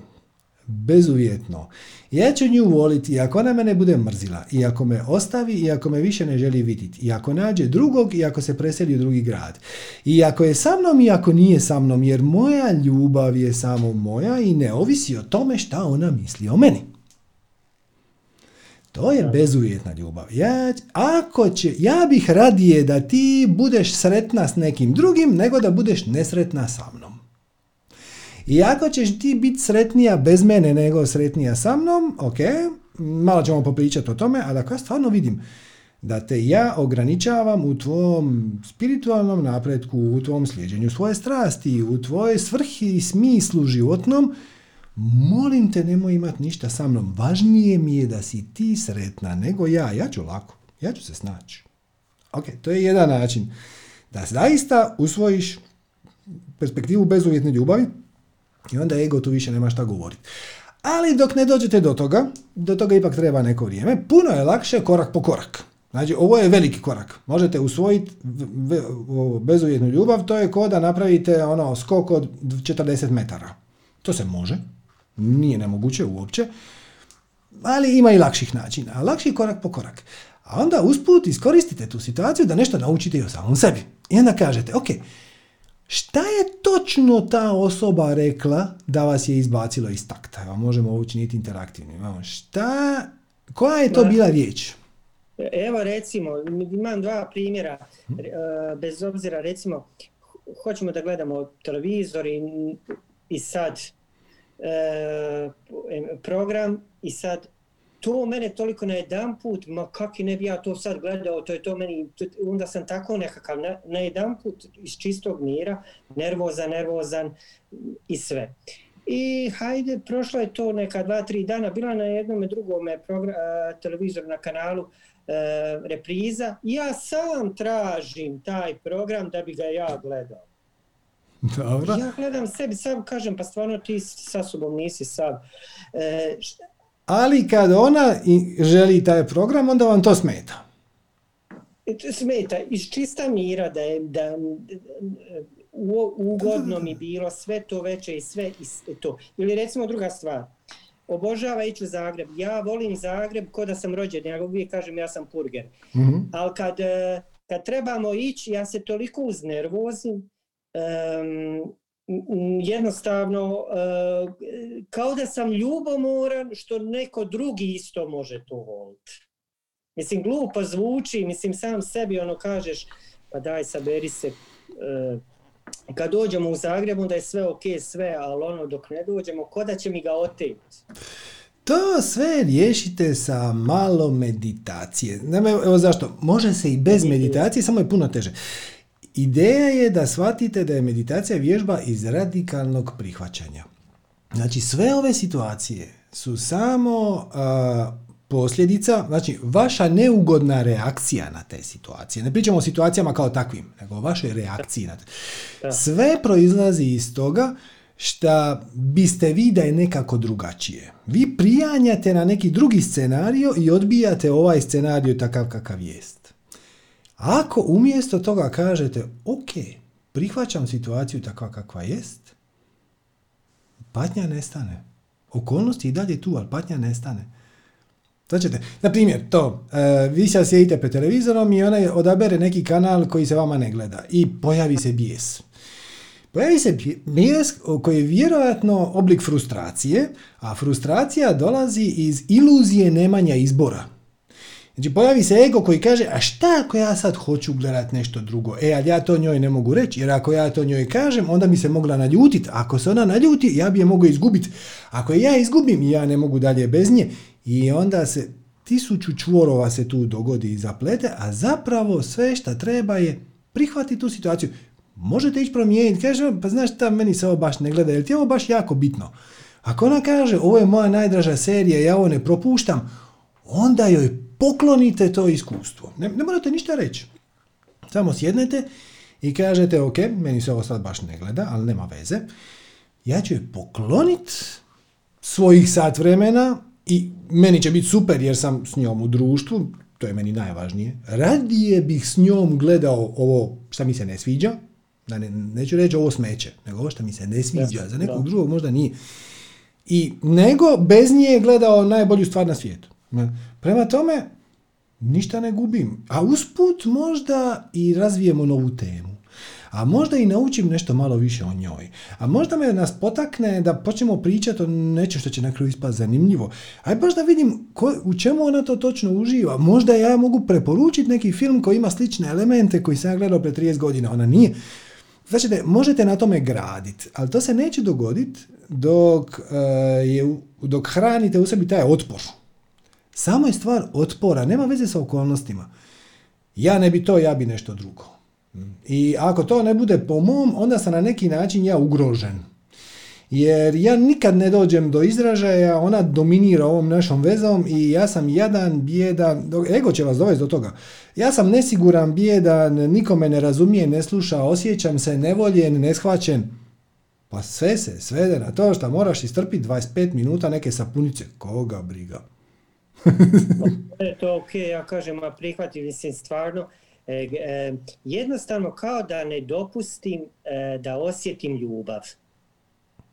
Pogotovo dođe to, recimo i kad smo skupa, kad je sve ok, kad stvarno nema šta da neštima, mislim, ne mogu sad to, ali jednostavno kad osjetim da je prema meni pažnja, to onda kod me davi. Jednostavno, jednostavno pitanje, šta je najgore šta se može dogoditi ako dopustite sami sebi da osjetite ljubav?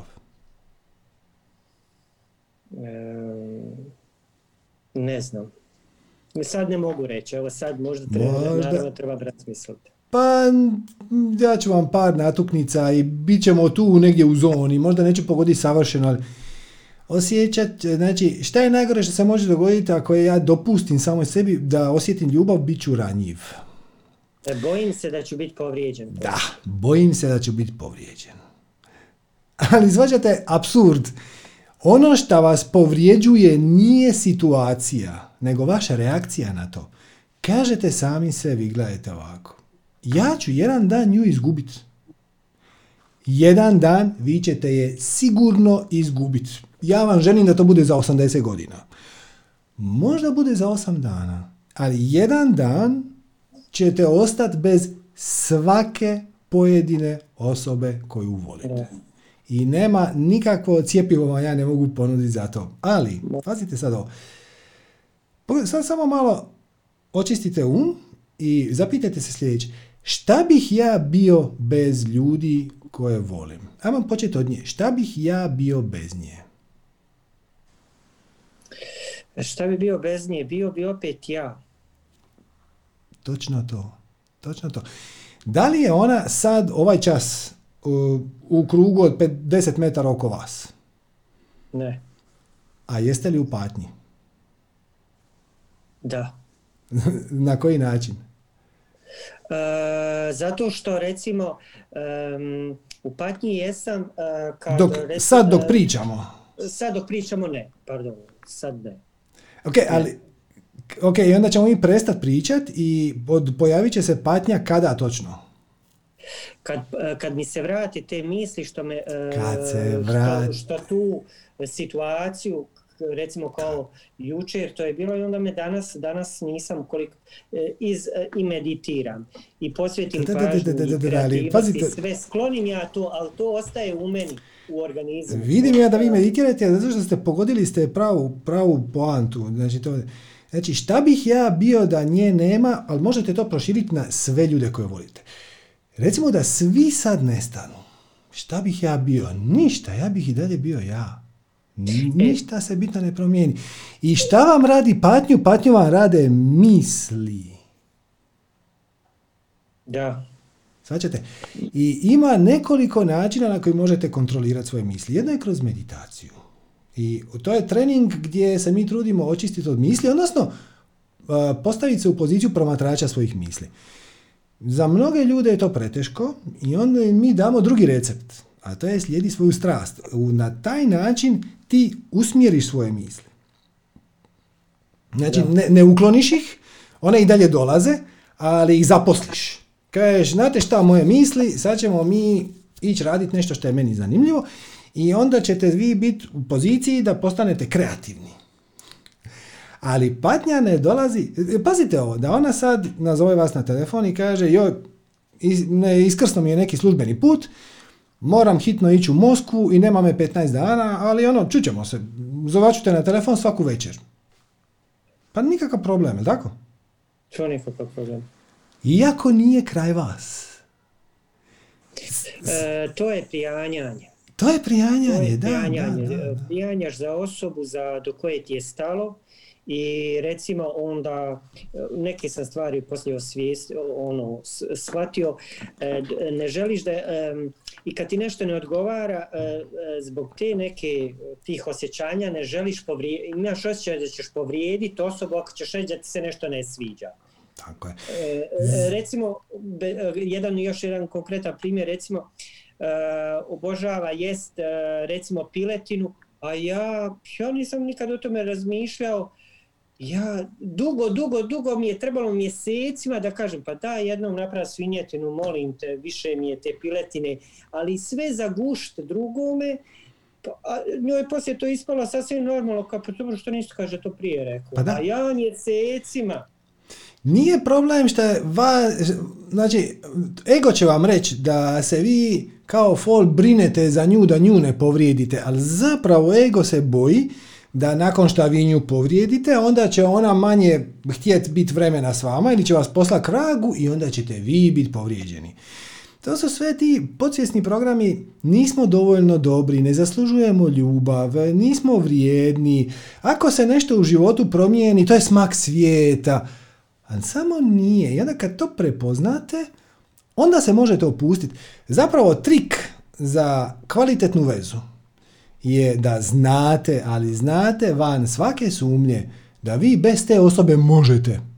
I sad ovo zvuči jako kontradiktorno. Jer svi bi najrađe htjeli bi se zaljubiti tako da ono svijet propadne ako nismo u istoj prostoriji.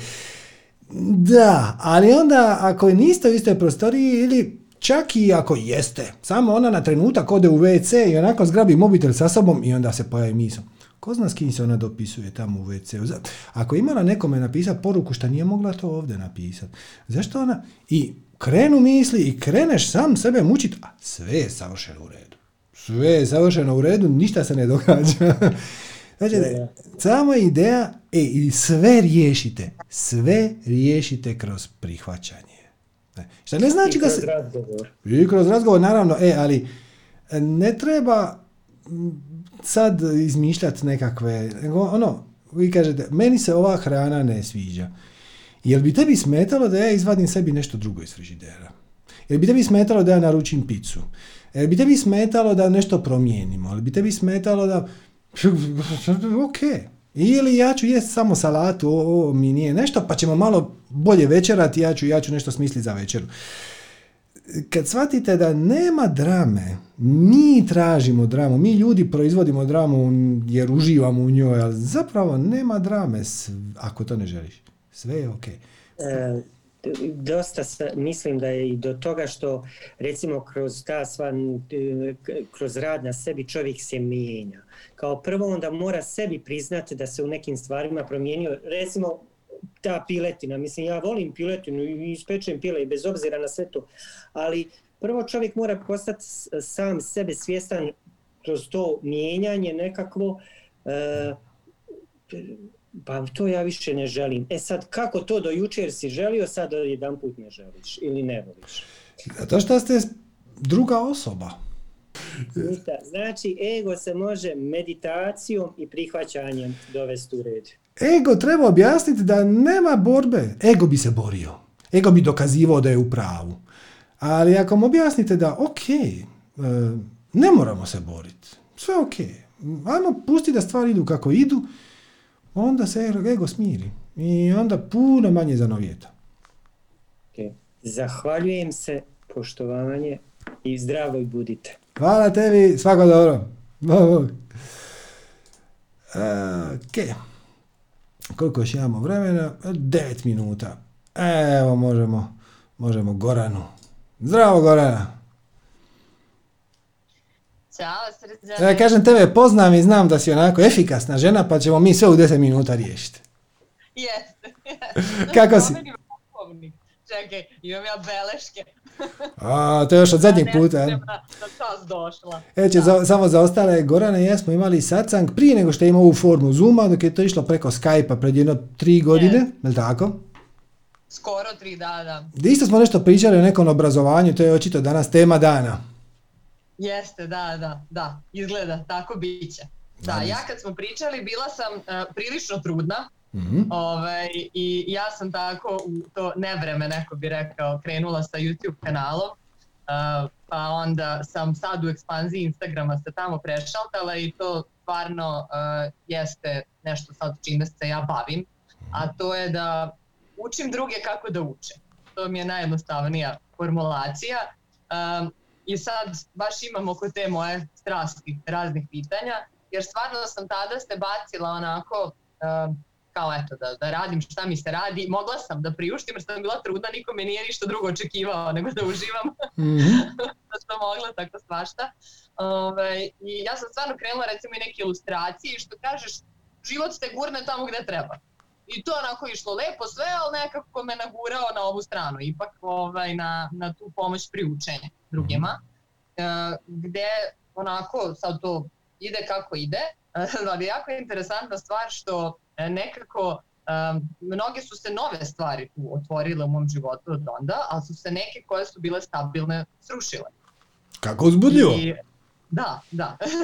I meni recimo to je jedno od ovaj, pitanja, meni je interesantno to, uh, naročito odnos sa, sa mojim partnerom, sa mojim dragim, uh, nekako ne znam da li su moje uverenja ta koja mene tu sad e, blokiraju oko neke, ne znam, nija e, radosti ili nečega, ili je to zapravo prilika koju sam dobila. Jer mi što se, mi, malo se viđamo, on meni daje prostor da ja kao radim to što radim, mm. mada on zapravo uzima vreme za sebe, njemu to odgovara. Ne znam koliko bi on meni dao prostor da njemu to ne odgovara u mhm. stvari, ali onda ja kao iz te perspektive kao aj sad on samo beži negde, samo gleda kako da utekne od kuće, a ja zapravo jedva dočekam da, da mislim, ra, radim šta hoću. E, I onda nekad ne znam da li su da, da su samo moje uverenja neka koja se treba malo ovaj, počistiti. E, ili, Obično jesu, ali ako imaš nešto konkretno možemo baš ono, u detalje. Je, pa, imam, imam tu granicu prihvatanja, baš, ja naravno, mislim, ja sam mislila o partnerskim odnosima, ali ovaj, kad je već i gospodin pre mene krenuo, ta granica prihvatanja, uh, ja isto isto, iznerviram se za sve i svašta i uknem u momentu i posle sve sebi složim u glavi i kažem ok, tako je kako je, ja mogu to da prihvatim. I onda se nekad pitam, ali ako ja na kraju sve prihvatim i sve ok, onda meni negde dođe sve jedno s kim sam što sam onda ja baš sa njim? Pa dobro, je li je? Je li sve jedno s kim si? Pa da, ali kad nekada, ako se ponašam na neki način koji apsolutno mi nema više smisla ko što je ranije imao, onda... Dobro, mislim, na, naravno, intuitivno znaš da nije sve jedno s kim da. si, ali zanimljivo je to pitanje. Evo, zamisli da nekako dođeš u situaciju da ti je sve jedno s kim si. Bi to bilo dobro ili loše? Ne bi mi se baš sviđalo, možda ne Zašto? znam. Ne, ne. Zami, možeš li zamisliti, dakle, ajmo sad pustiti sa strane ovaj intimni aspekt, znači, ne znam, seks, dijelit stan s nekim. Ali zamisli da si u sve ljude, ali baš u sve ljude i životinje i biljke duboko zaljubljena. To je bilo divno. Jel da? Da. Jel znaš da to uopće nije teško postići? Ali dobro, to ćemo pustiti za neki drugi put. Dakle, to samo po sebi nije loše. E sad, naravno ti na kraju nećeš živjeti sa svim ljudima svijeta, ti imaš stan od x kvadrata i u njemu ima mjesta za jednu osobu i bebu i psa i mačku i tako nešto. Znači treba odabrati jednu osobu. Po kojem kriteriju ćeš odabrati tu jednu osobu? E pa to Interesantno pitanje. Za, možeš o tome razmišljati, ja ti sad, malo smo pri kraju pa onda da ne razlačimo. E, zapravo po vibraciji. Zapravo mm. biraš ljude po vibraciji. I nema veze koje su njihove strasti. Nema nikakve veze koje su njihove sklonosti. Naravno, povlačimo crtu na to da uh, on ima pravo upražnjavati kogod hoće strast, dokle god time ne ozljeđuje druge emocionalno ili fizički ili na bilo koji drugi način. Znači imaš pravo kreirati svoju realnost do one točke dok uh, ona ne počne utjecati negativno na tuđe realnosti, onda moraš biti transparentan. Znači i to se može. Ako on dođe jedan dan i kaže, draga, ja bih imao ljubavnicu, ili to tebi ok? Ti kažeš ok, niko se nema pravo u to petljati. Ako ti kažeš to meni nije ok, njegovo je da izabere. Dakle, i šta god da on izabere, ostati s tobom ili s njom, uvijek je za sve edukativno. I to se na izgled je nevidljivo. Čini se kao da je to malo nategnuto, ali tu situaciju privučeš u svoj život samo ako je na neki način dugoročno i tebi na korist. Da, Pa dobro, mi nemamo baš takve neke situacije, ali uh, da, to je isto jedno moje pitanje jako interesantno. Ovaj, uh, recimo, ja kao patim, ja sam svesna sada to je li, je iracionalno i da je to sad moj filter, što, što je nama sad veza i odnos takav kad je bio nekad savršena pa. I sad, dođem ja do pitanja dok sam ja tu analizirala, kad razmišljamo o paralelnim realnostima, odnosno da smo uvek u realnosti gde je prošlost koja zapravo ne postoji, nego je u našoj glavi onakva kakva kao bi bila logičan sled događaja tu gde smo danas. Da. Što onda ja imam sećanje na lepu prošlost? što moja prošlost je tako savršena onda? Pa gle, zato što si trenutno u paralelnoj realnosti koja čini tu prošlost vjerojatnom, što znači da ti je vjerojatno dobro u životu. Pa ne, nego za, za baš odnos, recimo, moj i njegov David. I onda nešto onako meni ne štima dugo vremena, se uvek natežemo, mislim, stresno nam je period beba od dve godine, kupovina stana na kredit, bože sačuvaj, znači to, to je sve stvarno strašno. Da. Nikom ne preporučujem kupovinu na kredit ničega. Ovaj. ali, i sad kao svesni smo toga, ali opet baš zato što smo bili tako savršeno razumevanje, sve tako super, super i onda kao očekuješ da ćeš mnogo bolje izaći u toj situaciji, u nekom razumevanju međusobnom, ali kada onda ništa se od toga ne dešava, onda kažem ja tako se nerviram, kako smo mogli pre, kako smo mogli pre. Čekaj, znači sad više, sad više nije situacija savršena? Nije ni blizu. ok, a šta se promijenilo? Pa ja bih rekla da se promenilo njegovo ponašanje. Apsolutno je, odnosno ti si otišla u paralelnu realnost u kojoj je on drugačiji. A šta, šta učiš iz te situacije? Koje novi elementi su se tu dogodili? Pa kaže meni ovako, uh, i same te realnosti, ja stvarno onda imala vremena više uh, za sebe i to što ja radim. Dobro, uh, nisi imala bebu.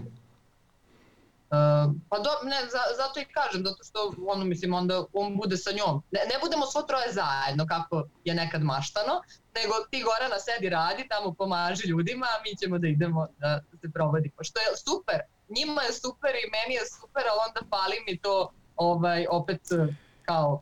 Koje, sjeti me, sjeti me, e, koja ono, kako je ide formula za manifestiranje? Koji je ono treći korak? U svakom trenutku. To je prvi. Dobro, ok. Drugi, drugi korak? U svakom trenutku. Uh, Radi najbolje što možeš. Radi ono što, na, što, što ti se radi, mislim što naj, naj, najbolje što možeš. Dobro, treći korak. Bez ikakvih Bez očekivanja. ikakvih očekivanja. Jel ti prepoznaješ neki obrazac svog ponašanja? Znači ti si maštala o tome da ćete vas troje nešto zajedno, a sad je zapravo ispalo da ti uh, nešto radiš svoje, a oni se igraju. ok, je tako? Jesam, otprilike sam to rekonstruirao pravilno. Ok, ajmo sad zaboraviti to očekivanje od davnog vremena. Znači sad gledaš neki film. Možeš zamisliti ko da si muha na zidu svog stana. I ti sjediš u jednoj sobi, radiš nešto svoje, pomažeš nekim ljudima, a tvoj dragi i tvoje dijete su u drugoj sobi i zabavljaju se bez tebe. Jel tebi to izgleda ko neka scena koja je onako iz horror filma ili je to više onako romantična komedija? da, da, romantična komedija. Da mislim, znači, nije, nema tu ništa loše, da pa će sad vjerojatno određeni broj, nećemo reći koliko, uh, žena koje slušaju ovo ovaj naš razgovor, kaže ono, joj, kad bi bar moj meni tako pomagao i uzeo mi bebu, ono, na pol sata, samo da mogu oprat kosu. A evo ti to imaš na dnevnoj bazi, jedino što se kosi sa time je tvoje očekivanje da će, te, da će to biti nekako drugačije, ali evo nije. Ali zapravo pa, nije loše. Nego, ne, nego zato što, bar opet ja tako percipiram, da se to odrazi na neke druge stvari u smislu, ne znam, ono, i gde nam odu pare i što ništa nije skuvano i što onda ne možemo da se uskladimo, tako da... Pa šta nije to, šta nije to, šta nije to uzbudljivo? Šta nije to zanimljivo? Yes, pa, ćemo kad napuni dete pet godina, bit će svega valjda. Da. Evo, sad već stvaraš očekivanja za sljedeće tri godine. Zašto ne možeš jednostavno uživati u tom trenutku? Znači sad pričamo i sve je u redu. Tako. I ok, sad evociramo neke druge dijelove tvog života, ali ovaj trenutak je savršen. Ništa mu ne treba ni dodati ni oduzeti. Jednako tako i trenutak kad ti sjediš za svojim kompiterom ili radnim stolom i onda nekim tamo ljudima pomažeš da shvate kako treba učiti, dok su tvoj dragi i tvoja beba u drugoj sobi i nešto se igraju, taj trenutak je isto savršen. Ti si nekome od koristi. Da početak na koristi si svojim klijentima, a posredno si na koristi svoje obitelji, jer pretpostavljam da ti to donosi egzistenciju, taj coaching ili šta je to već. Ok, znači s time ćeš dobiti neke novce s kojom ćeš onda prehraniti svoju obitelj. Svima je dobro, sve je sve teče i sve je ok i zanimljivo je i, i tebi to ima smisla šta radiš, imaš tu neku svrhu i ja sam, samo, hoću, samo ti hoću reći da kad se malo izvučeš iz te situacije, samo malo se odzumiraš, kod da izađeš iz svog tijela i onda se smjestiš u gornji desni kut prostorije i promatraš tu situaciju. Ona je super. Jeste, ne, načelno, generalno jeste onako prilično zadovoljna životom, nego je mene tako isto kopkaju te neke sitne stvari, jer jeste to po putu, ispravljaš, popravljaš uverenja, menjaš, progučavaš, ovaj, i ne znam, da, recimo, da, da, da, kad si novac ovaj, spomenu. Recimo ja to e, zaradim i uvek imam utisak recimo da se potroši, što me isto ubija, da se potroši kad ne znamo gde smo potrošili. Kakve veze ima? Imaš li, ga, imaš li ga dovoljno? Ja sad ne kažem da plivaš u parama, ali da li imaš za sve što ti treba? Uglavnom. Da, da, mislim okay. sve što nam treba, da. E, jer ono što nemaš, to ti ne treba, nego to želiš. Tako, znači za neke želje može bitno nemaš dovoljno, ali za potrebe imaš. Da, E, ja zapravo, što se baš novca tiče, ja sam baš tu, e, zapravo ni nemam želja, ne stignem da razmišljam na tome gde bi ga potrošila, imam želje da, da kupim ring svetlo, ali to ne moje. I to preskačem. I kad se pojavim u prodavnici s parama, nekad izađem i kažem ne treba mi sad. Ovaj, nego to, kažem, ne, nekada, nemam pojma, ja u stvari zbog partnera mislim kao da on nekada potroši više nego što treba, onda se ja nerviram, uh, je eto tako, baš, ne, šta ja znam, ovaj, kao ne, ne volim da ode ta energija tako bez veze na neke stvari, ne znam, na čoko bananice, ako, a sutra da nemam da kupim pelet. E, I onda to mene jako koji živcira da se to tako živi, ali... Svačam, možemo... a je li svačaš da imaš izbora? Mm. Možeš se ne iznervirati. A to da. Tako što prihvatiš tu situaciju. On je kupio čoko bananice. I ja ga vidiš, jel te to u tom trenutku veselilo? Je, u tom trenutku mene to urnebesno veselilo jer sam imao osjećaj da ja nekako doprinosim boljitku našeg djeteta. Ok, mislim možemo sad popričati o tome je li to nutricionistički dobro ili mi imamo za to para ili ne, ali s druge strane svo zlo u tome. znači, nije tako strašno. Pa da, nije, nije tako strašno i onda ja uvek tako isto sebi govorim nije tako strašno, ali onda nekad stanem pa kad se nagomila pomislim ok, ako imam hiljadu stvari koje nisu tako strašne, kao se, da li, da li treba da, da se nešto i poduzme po tome, ali ne, ja nekako da, da, da, ne mogu da, da, da, jer i kužiš... radikalno da uradim. Okay, okay, zato što... Ali je li vidiš kako te um valja? Mm-hmm. Znači ti se sad brineš oko toga šta bi se moglo dogoditi da se nagomila broj sitnih stvari koje tebe nerviraju. To je projekcija projekciji ne projekcije. Znači, možda, znači nije sigurno, možda, u nekoj nedefiniranoj budućnosti će biti više ovakvih situacija koje me nerviraju, iako ja sad mogu ovu situaciju koju, koja me sad nervira riješiti, preformulirati na me način ne nervira, i um odmah bježi u budućnost. Onda će se vratiti u prošlost. Tako je bilo i preklani. Kad smo bili na ljetovanju, a ja nisam htjela da mi idemo u restoran, a on je htio da idemo u restoran i onda sutra nismo mogli kupiti onu majicu, koje se više ne sjećam. Ali nema veze, u tom trenutku to je bilo strašno. Koga briga? znači, ako si u sadašnjem trenutku, ako ne dopuštaš, um će bježati u budućnosti i u prošlosti, to je, to je sve u redu. Samo je trik u tome da prepoznaš kad ti to počinje proizvoditi patnju. A to će biti vrlo brzo. I onda to samo otpustiš. Prihvatiš, Zahvališ se i otpustiš. Pustiš misli da ulaze i izlaze kako god ih je volja. Samo im nemoj servirati čaj. Odnosno kad misao kaže je tako je bilo i preklani ti kažeš da. Možda, možda i ne. A šta ako se tih stvari nagomila? Kojih stvari? Ono što te potaknulo je bila jedna sitnica koja je onda te ubacila u određenu vibraciju koju ti ne želiš. I onda kad si upala u tu vibraciju, onda misli reflektiraju samo misli s te vibracije. Možeš prepoznat i prihvatit i otpustit, to je jedan način, a možeš nešto iz toga naučiti i reći ono, ok, šta, me, šta je točno bio kamenčić koji mi je pokrenuo ovu lavinu? Aha, po kamenčić koji je pokrenuo ovu lavinu je bila čokoladna bananica. Dobro, zašto mene čokoladna bananica toliko nervira? Zato šta i onda ćeš, onda staneš, malo se smiriš i poslušaš samu sebe. Jer mene, ja, ja nisam dovoljno, nisam dovoljno voljena, nisam dovoljno cijenjena, moje mišljenje se ne, ne, ne smatra dovoljno važno. A bla, bla, bla, to samo nije točno. samo nije točno. Kažeš, koja je granica između prihvaćanja i bilo čega drugog, mislim, to je bio, to je bio početak tvog pitanja. Koja je granica između... Nema granice. Granica... Granica je ako neko sa svojim postupcima počinje ugrožavati druge. Na bilo koji način. Ako se ponaša bahato, arogantno, sebično, agresivno, ok, vrijeđa, to, to je granica. Ali za tebe kao tebe, ako ti želiš živjeti u sreći i veselju, trajnom sreći i veselju, koji ne ovisi o vanjskim okolnostima, jednostavno prihvatiš sve. Da, da, ne, mislila sam kao granica prihvatanja u smislu, a da ništa ne, ne radikalno ne, ne preduzmem ovaj, po tom pitanju. A da nekako, a, sad da ne kažem, kao svi misle da imaju neku sudbinsku vezu u stvari, ali stvarno mislim da ono što kaže srodna duša, to je ono, ali me nervira, ali ne mogu bez njega.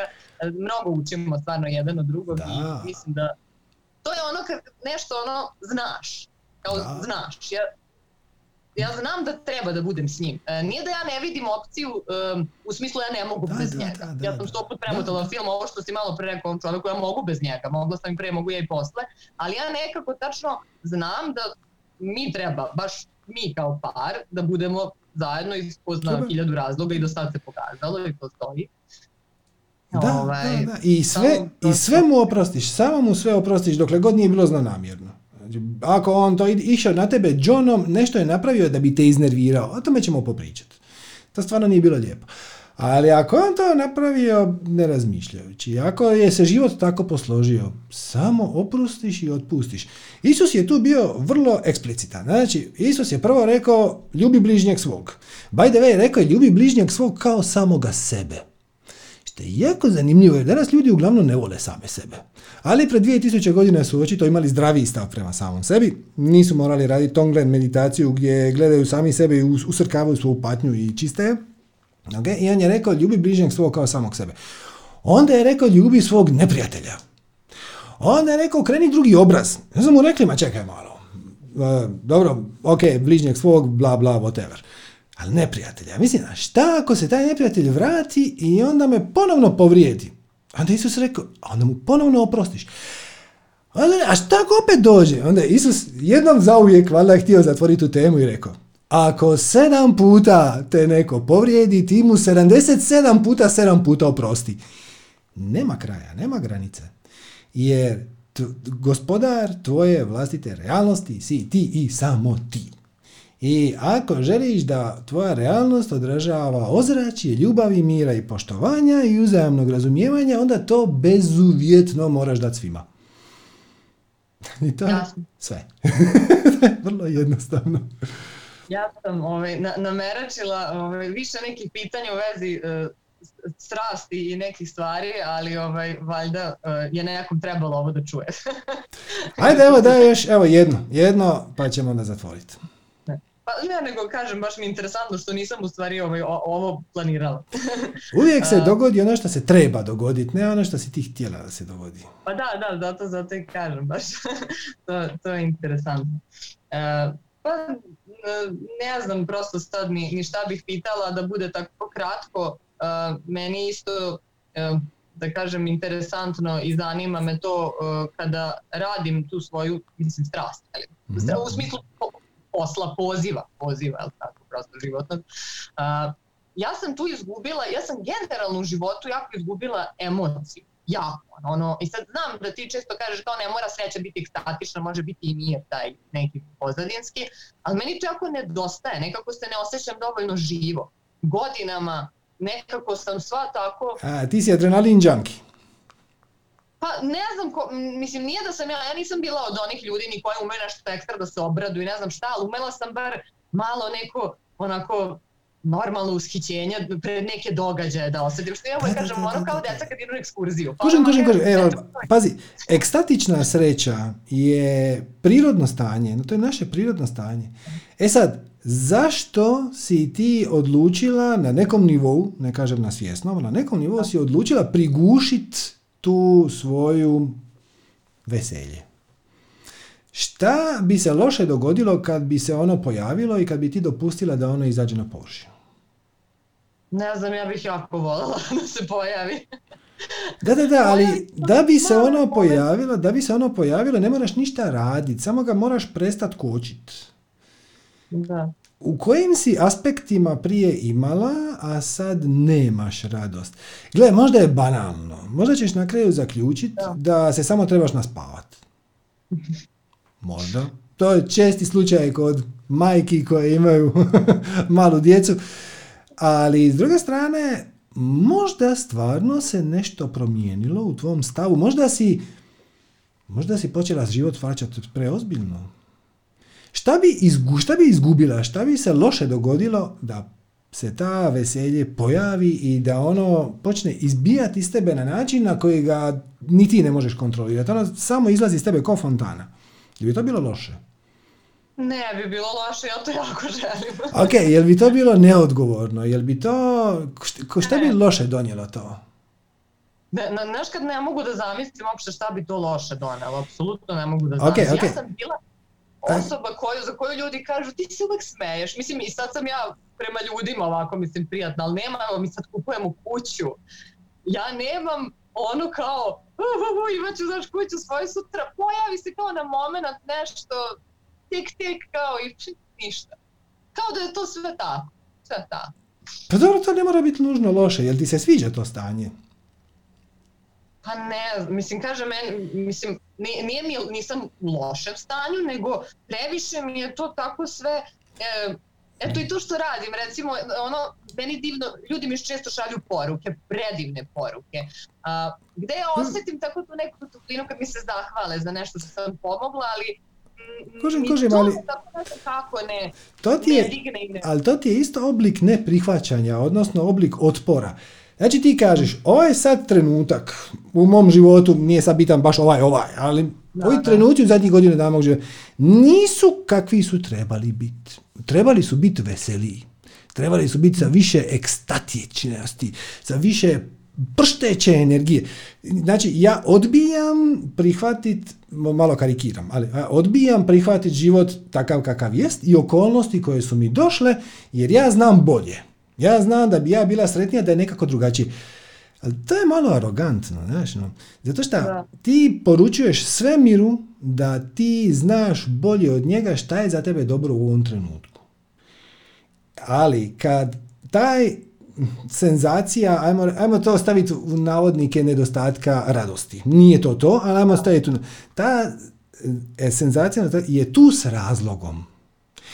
I ako ti se ona ne sviđa, najbrže ćeš je se riješit tako što je zagrliš, prihvatiš i kažeš joj, ok, draga moja senzacija, nedostatka radosti, šta ti meni pokušavaš poručiti?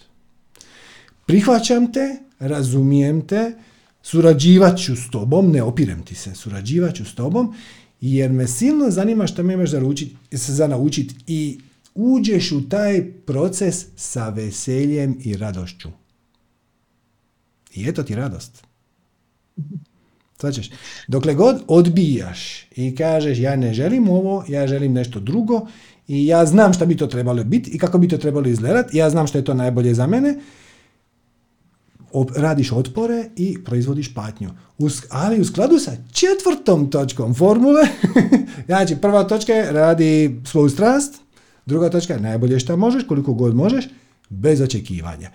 I četvrti korak, šta god da se manifestira, čak i ako ti se ne sviđa, pridijeli tome pozitivan predznak i izvučeš iz toga pozitivno iskustvo. Zato što je prihvaćanje negativnog, negativnih okolnosti rezultira pozitivnim iskustvom. Odbijanje pozitivnih okolnosti rezultira negativnim iskustvom. Znači, prihvatiš i zagrliš ovu situaciju u kojoj si se našla. Dopustiš joj da ti poruči i doneseš šta god već poručiti, donijeti ona treba i zašto je tu došlo. I onda vidi kamo ćete to odvesti i ako se tom e, procesu posvetiš sa radoznalošću, sa veseljem, e, onda će se radoznalost i veselje vratiti u tvoj život isti tren. Svađaš? Ako imaš kreativnu blokadu i ne znaš o čemu bi pisao, piši o svojoj kreativnoj blokadi. Ako ti fali radosti, odnosno radost je nestala iz tvog života, kažeš to je baš zanimljivo. Ili kako uzbudljivo, izaberite šta vam više paše. Ako ste više emocijalan tip, recite kako uzbudljivo. Ako ste više intelektualan, recite kako zanimljivo. Kako zanimljivo? Moje, ja sam nekako izgubila taj doticaj sa prštećom radošću koju sam njegovala od ranih nogu. Dobila, dobila sam nešto drugo, što načelno mi se čini da nije po mojem ukusu, ne preferiram, ali baš me zanima zašto je to tu došlo i šta ću ja iz toga naučiti i onda u taj proces uđeš sa veseljem i dobiješ veselje natrag. jasno, da, jasno, potpuno. Da, mora da je tu, sad vidjet ćemo taj. Eto ga, e, morat ćemo ti malo završiti, malo smo produžili, a moram priznati da sam se ja malo umorio. Tako da, evo, ako imaš još nešto kratko za kraj. Ne, ne, ne, ne, u redu je. Ovo je sasvim dovoljno domaćeg imam za, za naredne dve godine. Da, da, da, kažeš ljudima samo prihvatite sve okolnosti koje dođu i onda ih pustiš 20 godina. Meditiraj i prihvaćaj i vidimo se za 20 godina. Ajde, ok. Pozdravljam se, Srđo. Hvala, Hvala ti. Hvala ti. Ćao. Eto ljudi, danas smo zbilja malo produžili, nadam se da vam je to ok. Rekao bih da je, jer evo tu nas još ima 700 tinjak na YouTube-u, tu nas je stotinjak na Zoomu i baš me zanima sad koliko ljudi preživjelo na Facebooku, kaže 60. Vidjet ćemo. Ok, uh, hvala vam lijepa na pažnji, na vremenu, nadam se da je bilo zanimljivo i korisno. Uh, ako osjetite potrebu, želju nas podržati, da nastavimo raditi ovo što radimo besplatno, E, kao i do sada, www.manifestiranje.com kroz donacija, svaka donacija je više nego dobro došla i najdublje se zahvaljujemo unaprijed.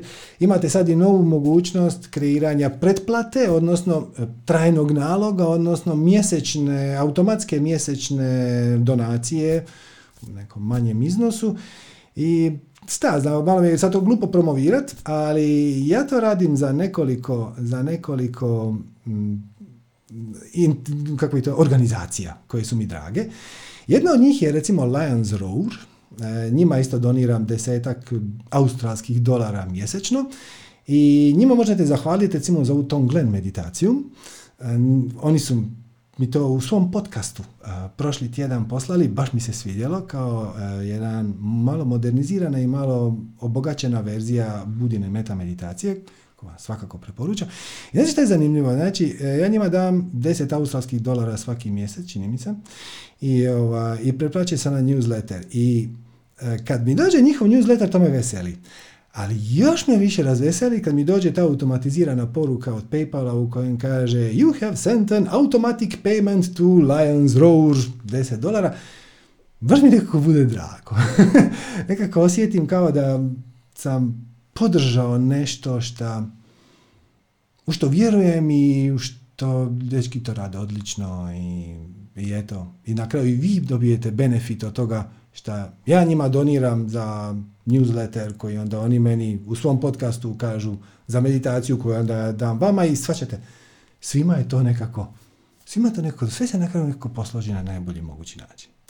Tako da, puno vam hvala još jednom, svako dobro uh, i Ugodna večer i namaste.